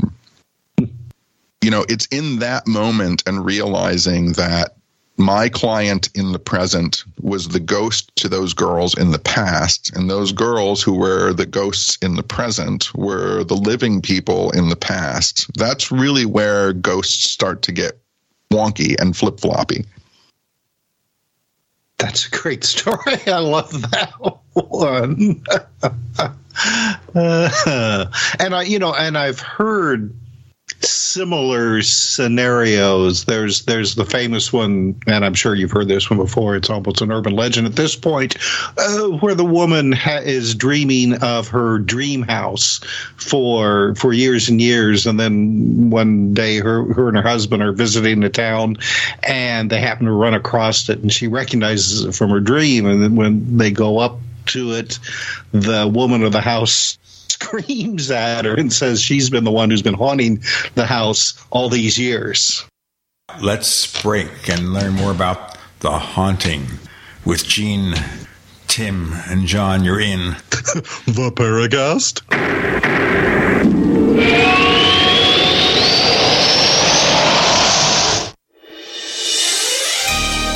Thank you for listening to GCN. Be sure to visit GCNlive.com today. Taheebo Tea Club's original Pure Pau d'Arco Super Tea comes from the only tree in the world that fungus does not grow on. As a result, it naturally has antifungal, anti-infection, antiviral, antibacterial, anti-inflammation, and anti-parasite properties. So the tea is great for healthy people because it helps build the immune system, and it can truly be miraculous for someone fighting a potentially life-threatening disease due to an infection, diabetes, or cancer. The tea is also organic and naturally caffeine free. A one pound package of tea is $49.95, which includes shipping. To order, please visit shopsupertea.com. The first word is shop spelled S-H-O-P, then the word super and then the word tea. The complete website is shopsupertea.com or call us at 818-984-6100 Monday through Saturday 9 a.m. to 5 p.m. California time. That's 818-984-6100. ShopSuperTea.com.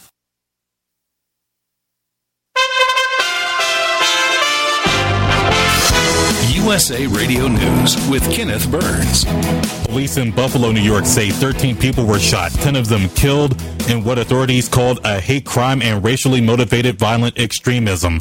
11 of the victims are black, two of them white. The shooting happened Saturday afternoon at a supermarket in a predominantly black neighborhood just a few miles north of downtown Buffalo. Mayor Byron Brown says it's the worst tragedy any community can face. We are hurting and we are seething right now as a community. The depth of pain uh, that families are feeling and that all of us are feeling right now cannot even be explained. The suspect is an 18 year old white man from New York State who authorities say was wearing military style clothing and body armor and drove hours to Buffalo. He is set to face arraignment by Saturday night. This is USA Radio News. Russian President Vladimir Putin is warning his counterpart in Finland that relations could be, quote, negatively affected if the country follows through with plans to apply for NATO membership. According to the Kremlin's press service, Putin told the Finnish president that Finland's abandonment of, quote, its traditional policy of military neutrality would be an error since there are no threats to Finland's security. In a statement, the Finnish head of state told Putin how starkly Finland's security environment had changed after Russia invaded Ukraine in February. He also points out Russia's demands on Finland to refrain from seeking membership to the Western military alliance. Phil Mickelson will not be defending his PGA championship this year. He's opting to extend his hiatus after comments he made in Golf Digest in February about a Saudi funded rival league he supports and the PGA Tour that he accused of obnoxious greed. Mickelson is the first major champion not to defend his title since 2015. You are listening to USA Radio News. Hi, I'm Dr. Joel Wallach, the Dead Doctors Don't Lie guy. There's no reason why you shouldn't live to be at least 100 and have a great time getting there. And I'm going to give you a free copy of my lecture that tells you exactly how to do it. In fact, after you've lived a long and healthy life, there should be only two documents in your medical chart a birth certificate and a death certificate. I'm Dr. Wallach with a warning. If you have a four inch medical chart, if you take prescription drugs for high cholesterol, high blood pressure, arthritis, joint pains, and other health issues, the medical profession is failing you. They're using you for an ATM machine. My free lecture is going to reveal what pharmaceutical companies don't want you to know. There's been groundbreaking research and discoveries on how to effectively treat or eliminate over 900 different diseases naturally, and it's all in my free lecture called Deadly Recipe. So call toll free 1 855 79 Young. Again, that's toll free 1 855 79 Young. 1 855 79 Young. This is Leslie Kean, and I'm with the Coalition for Freedom of Information, and you are listening to the Paracast. So you're telling us, Tim, about this house where the woman says the person who visited her had been haunting her? Yes, yes. She, uh, the protagonist of this story, and it's been told and retold. So I mean, it's it's it's it's it's one of these it's hard to track down. She said that she for years had been dreaming about this beautiful house that she she dreamed that she was you know inside of it she knew all the rooms and knew the outside. And then uh, while they were on vacation one time they just happened to run across this house that looked exactly like her dream house. So they decided to go up and and and knock on the door. And when the woman of the house answered it, she actually screamed and fainted. And then, you know, later, after her husband had revived her, told this couple that they had a ghost that looked exactly like this woman who had been, you know, wandering the rooms for years. So, you know, living ghost almost, I guess. Hmm. Well, to that point, Tim, so I can give you one that's a little easier to track down because it's one of my weird stories, which mm-hmm. was a woman in her 80s. This probably is now 12 or 13 years ago. A woman in her 80s came to me because she her house was filled with what she called ghost children.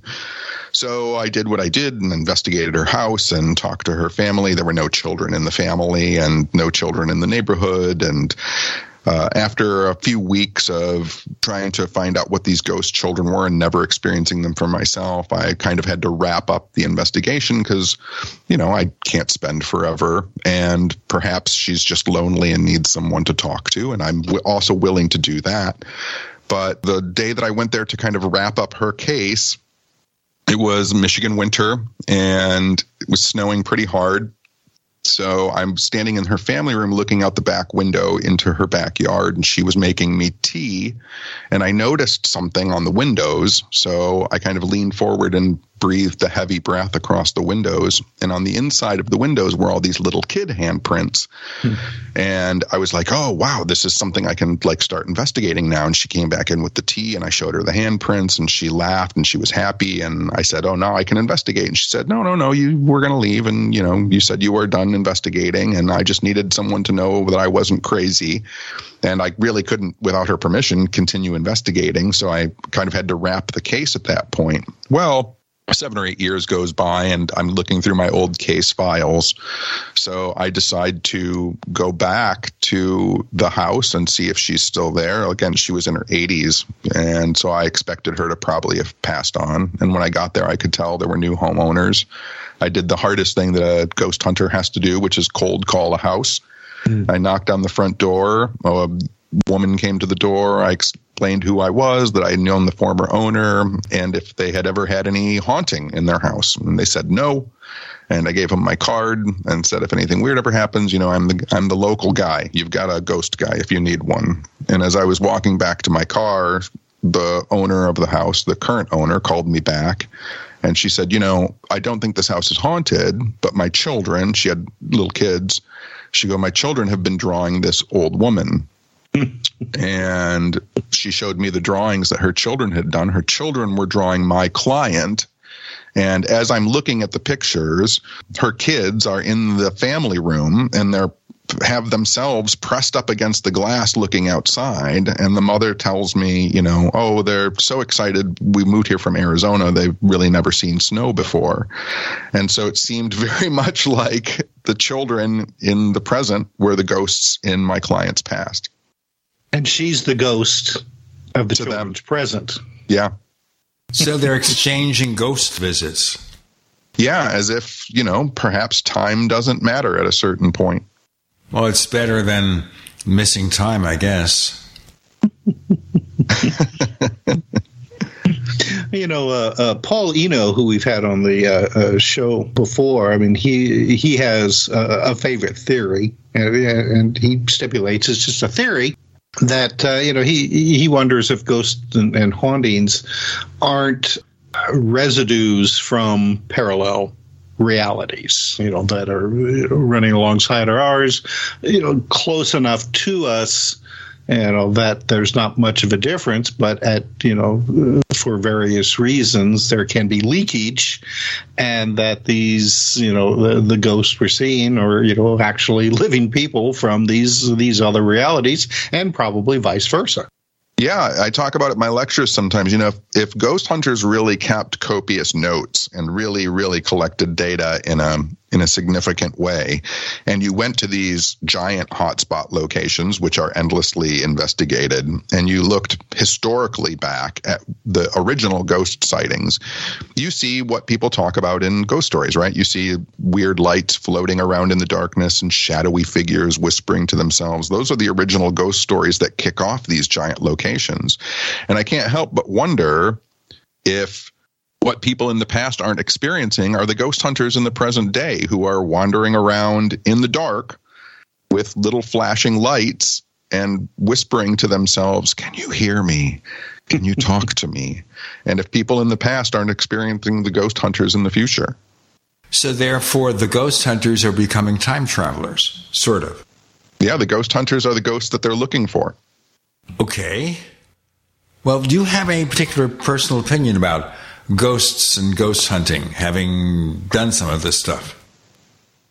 I think that again, it's you know obviously very personal and individualized and subjective. I think that if there are ghosts, there are as many different types of ghosts as there are people.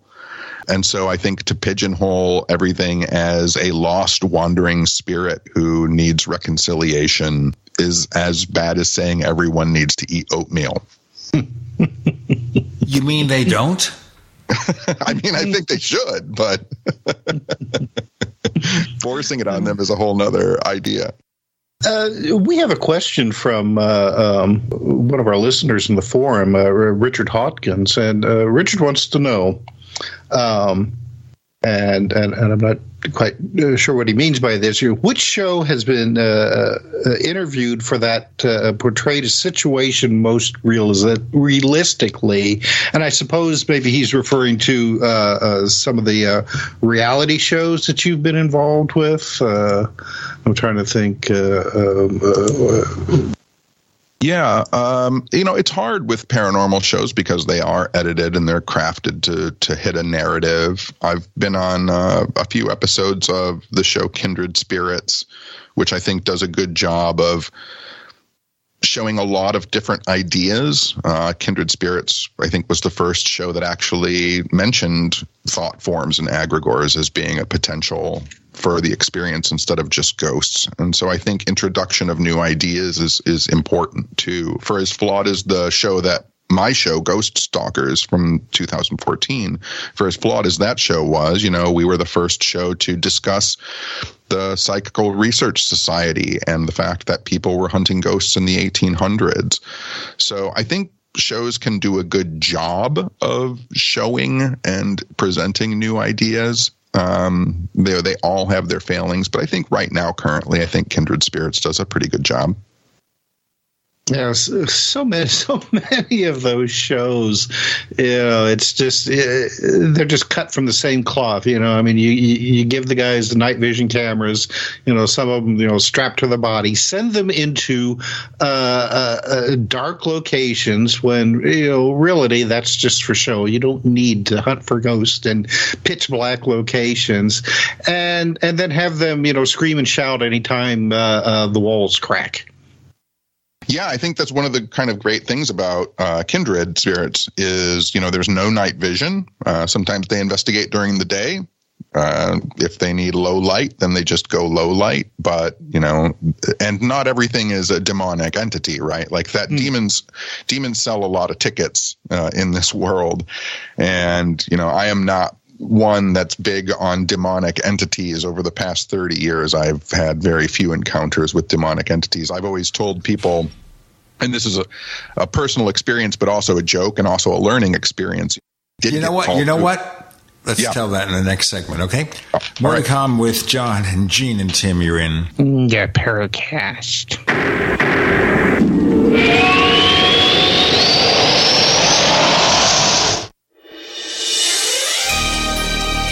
listening to GCN. Be sure to visit GCNlive.com today. Hey, listeners. I want you to have the entire Paracast experience. So I'd like to tell you about After the Paracast.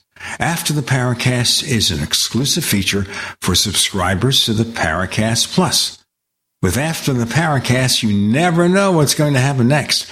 After the Paracast features color commentary, special interviews, and further conversations with Paracast guests. With Paracast Plus, you can download a very special enhanced version of the Paracast also. We do offer exclusive music, videos, and more features are coming. To get more info about subscribing, please visit theparacast.plus. Once again, theparacast.plus. Prices are just $1.50 a week, less than a cup of coffee at your local convenience store. Check out theparacast.plus to learn more about Paracast Plus. You trust your mother, right? She's always taken care of you and always tried to give you good advice when you ask for it.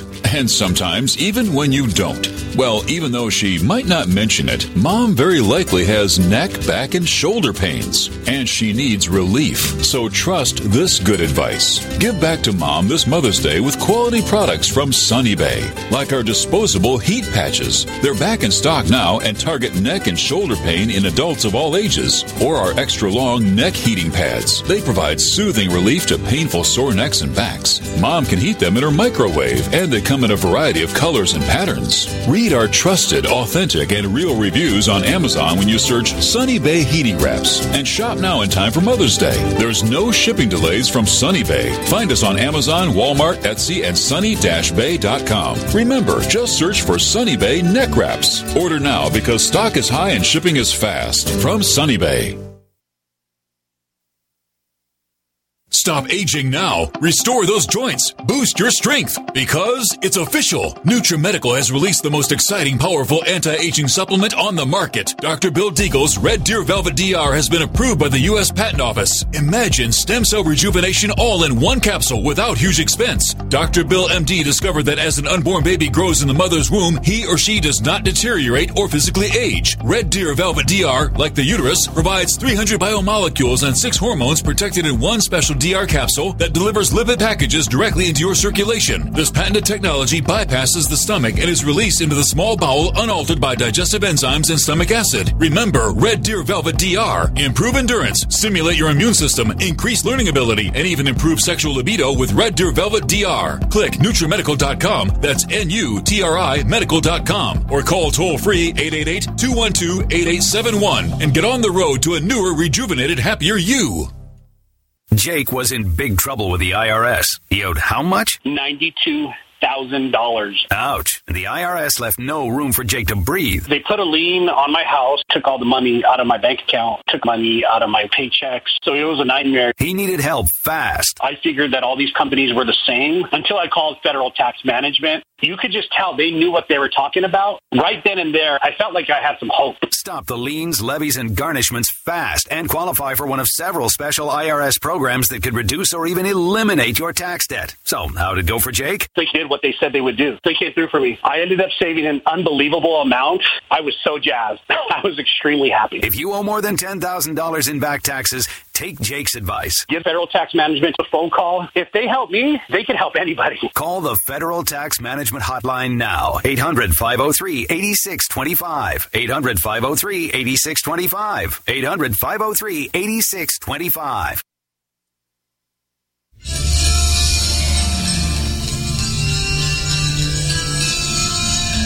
Hi, this is Bryce Zabel. I'm the producer of Dark Skies, the co author of AD After Disclosure, and you are listening to the Paracast, the gold standard of paranormal radio. Yes, folks, John's going to give us one more experience. By the way, he'll be back with After the Paracast for more uncensored discussion because we've only scratched the surface here. Okay, John, you were going to reveal another episode. You know, a story that I tell about an experience with demons is really kind of formative, a learning experience that I tell to audiences, which is a husband and wife called me to their house because they said they had a demon in their house. And when I got to their house, over the course of time that I was there, a screen door was kicked out, glasses were broken, I was scratched, I was punched, coffee cups were thrown against the wall, and eventually I left their house. Not because there was a demon in their house, but because their two kids were nightmares. their two kids were out of control in that house, throwing things around and kicking and biting people. The reason I use that as a learning experience is because those children, for as outrageous as they were acting, weren't demons. They weren't evil. They were doing whatever it was that was in their limited power to get someone to talk to them and notice them and contact them. And so when you have ghost hunting shows go into a location and someone is scratched or a door is slammed, the conclusion is there must be something in here that's mad.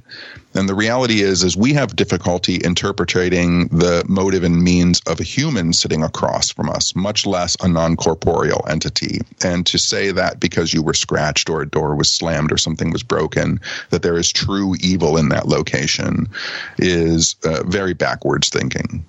I've always found that, especially when it comes to poltergeist experiences, that if you have investigators come in and just immediately go to the evil entity, demonic, what have you, start hanging up crosses, things like that, then the phenomena, whatever it is, is more than happy to put on a show to follow along those lines. Next thing you know, the crosses are all upside down, Bibles are catching on fire. It's just like, okay, whatever we are, we're more than happy to be whatever you want us to be.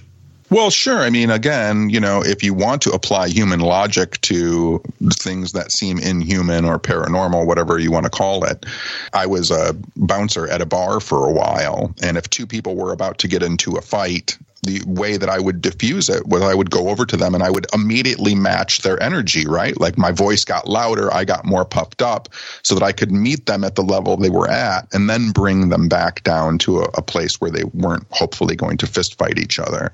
To what you were saying, Tim, sometimes locations react like that. There are a lot of people because they've watched a lot of television who go into a location and they start kicking walls and setting up axes and telling ghosts to chop me in half and who want to fist fight ghosts you know, I don't think that's a great way to start a conversation with anyone, much less a ghost. The whole provoking the ghost is a scenario that you know I always tell people don't do that. You know because they see these shows and they're like oh well that's the way to do it. You know they'll go into a house and start shouting at the ghost you know come at me or follow me home or, or you know stuff like that. And it's like no don't do that. Well yeah for sure. And you know what? If human beings can in some way leave energy behind when they die right? If we're thinking that's a possibility that somehow you can leave an imprint because of your energy in a location, then you might be able to do that while you're alive. So if a ghost hunting group goes into a place on Sunday night and they're kicking the walls and they're trying to start a fight, right? And they have their aggression up and they got all of their blood pumping and they're screaming and provoking. If a group goes in there on Monday night and they're like, something in this room wants to fight me, how do they know they're just not picking up the energy from the group on Sunday? That's a good point. Very interesting. You know, you got me thinking. Uh, earlier in the show, you were talking about how you know there's been billions of people who have lived on this earth and died, and probably the most you know haunted location is the Earth itself. It'd be interesting if somebody could uh, uh manage to do a show where you just go to random locations not some place that's already reported to be haunted just you know just someplace and see if they can come up with ghostly activity I'm sorry, John. I do that all the time. I frustrate my daughter when we're watching a, a, a new show where I'll just say, "Oh, well, you know what's going to happen next," and she'll like, "Shut up," and I'll probably, you know, nine out of ten times I'll call it. But your psychic power is revealing itself.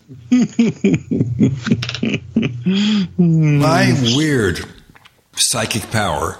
All right, here we go. Years ago, after my son and I had written a couple of sci fi novels, we wrote a screenplay. Before writing that screenplay, we both read some instruction books on formatting screenplays. And ever since then, every so often, I'm watching a TV show and I know the next piece of dialogue, even though I hadn't seen it before, mostly because they're using cliches. So if I was writing the screenplay, it's probably what I'd use, but I could like to say, it's my psychic power. Okay, you see the reaction, folks?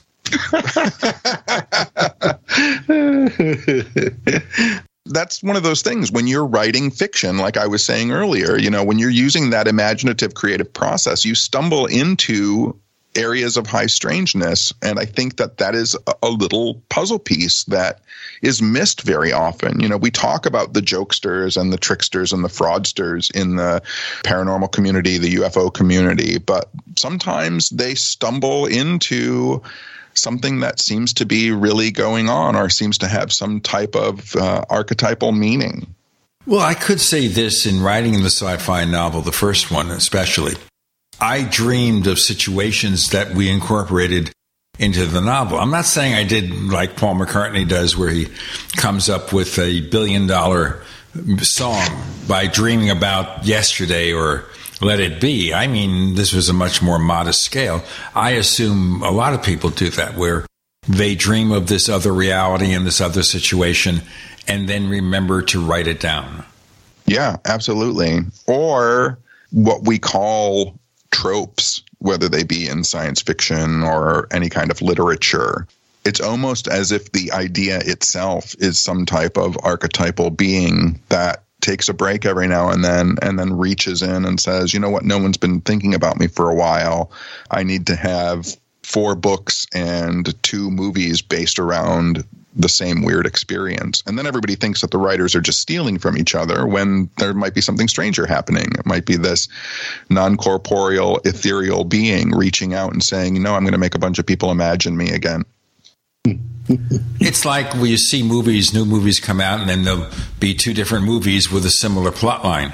Yeah, you know, uh, friends of mine, I think it was in the 90s, and there were some giant meteor movies coming out. Armageddon was one of them, and then there was another giant movie uh, coming out about a meteor hitting. And I said, "So you guys are just copying ideas?" And he said, "No, we absolutely are not. Like the time it takes to get a movie okayed and into production doesn't allow us to steal ideas. There's no way that they could have known we were working on a meteor film and us both be this far in production at the same time."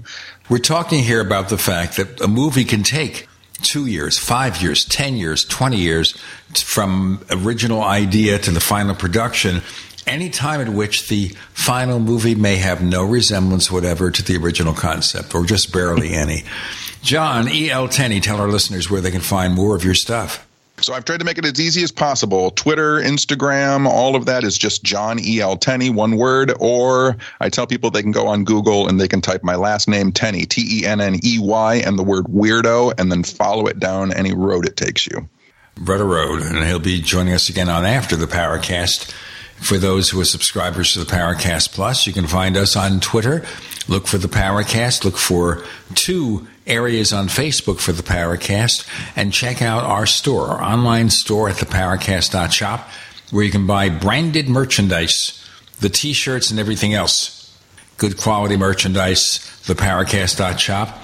Also, we offer the Paracast Plus. Check the Paracast.plus for more.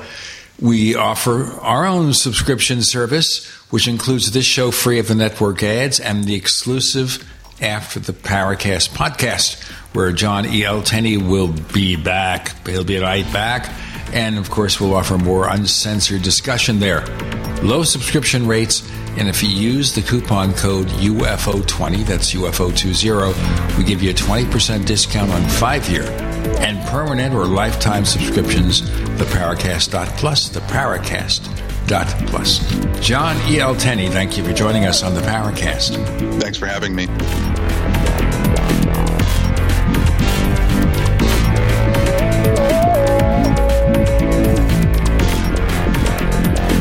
Paracast, featuring Gene Steinberg, is a copyrighted presentation of Making the Impossible Incorporated. Tune in next week for a new adventure in The Paracast.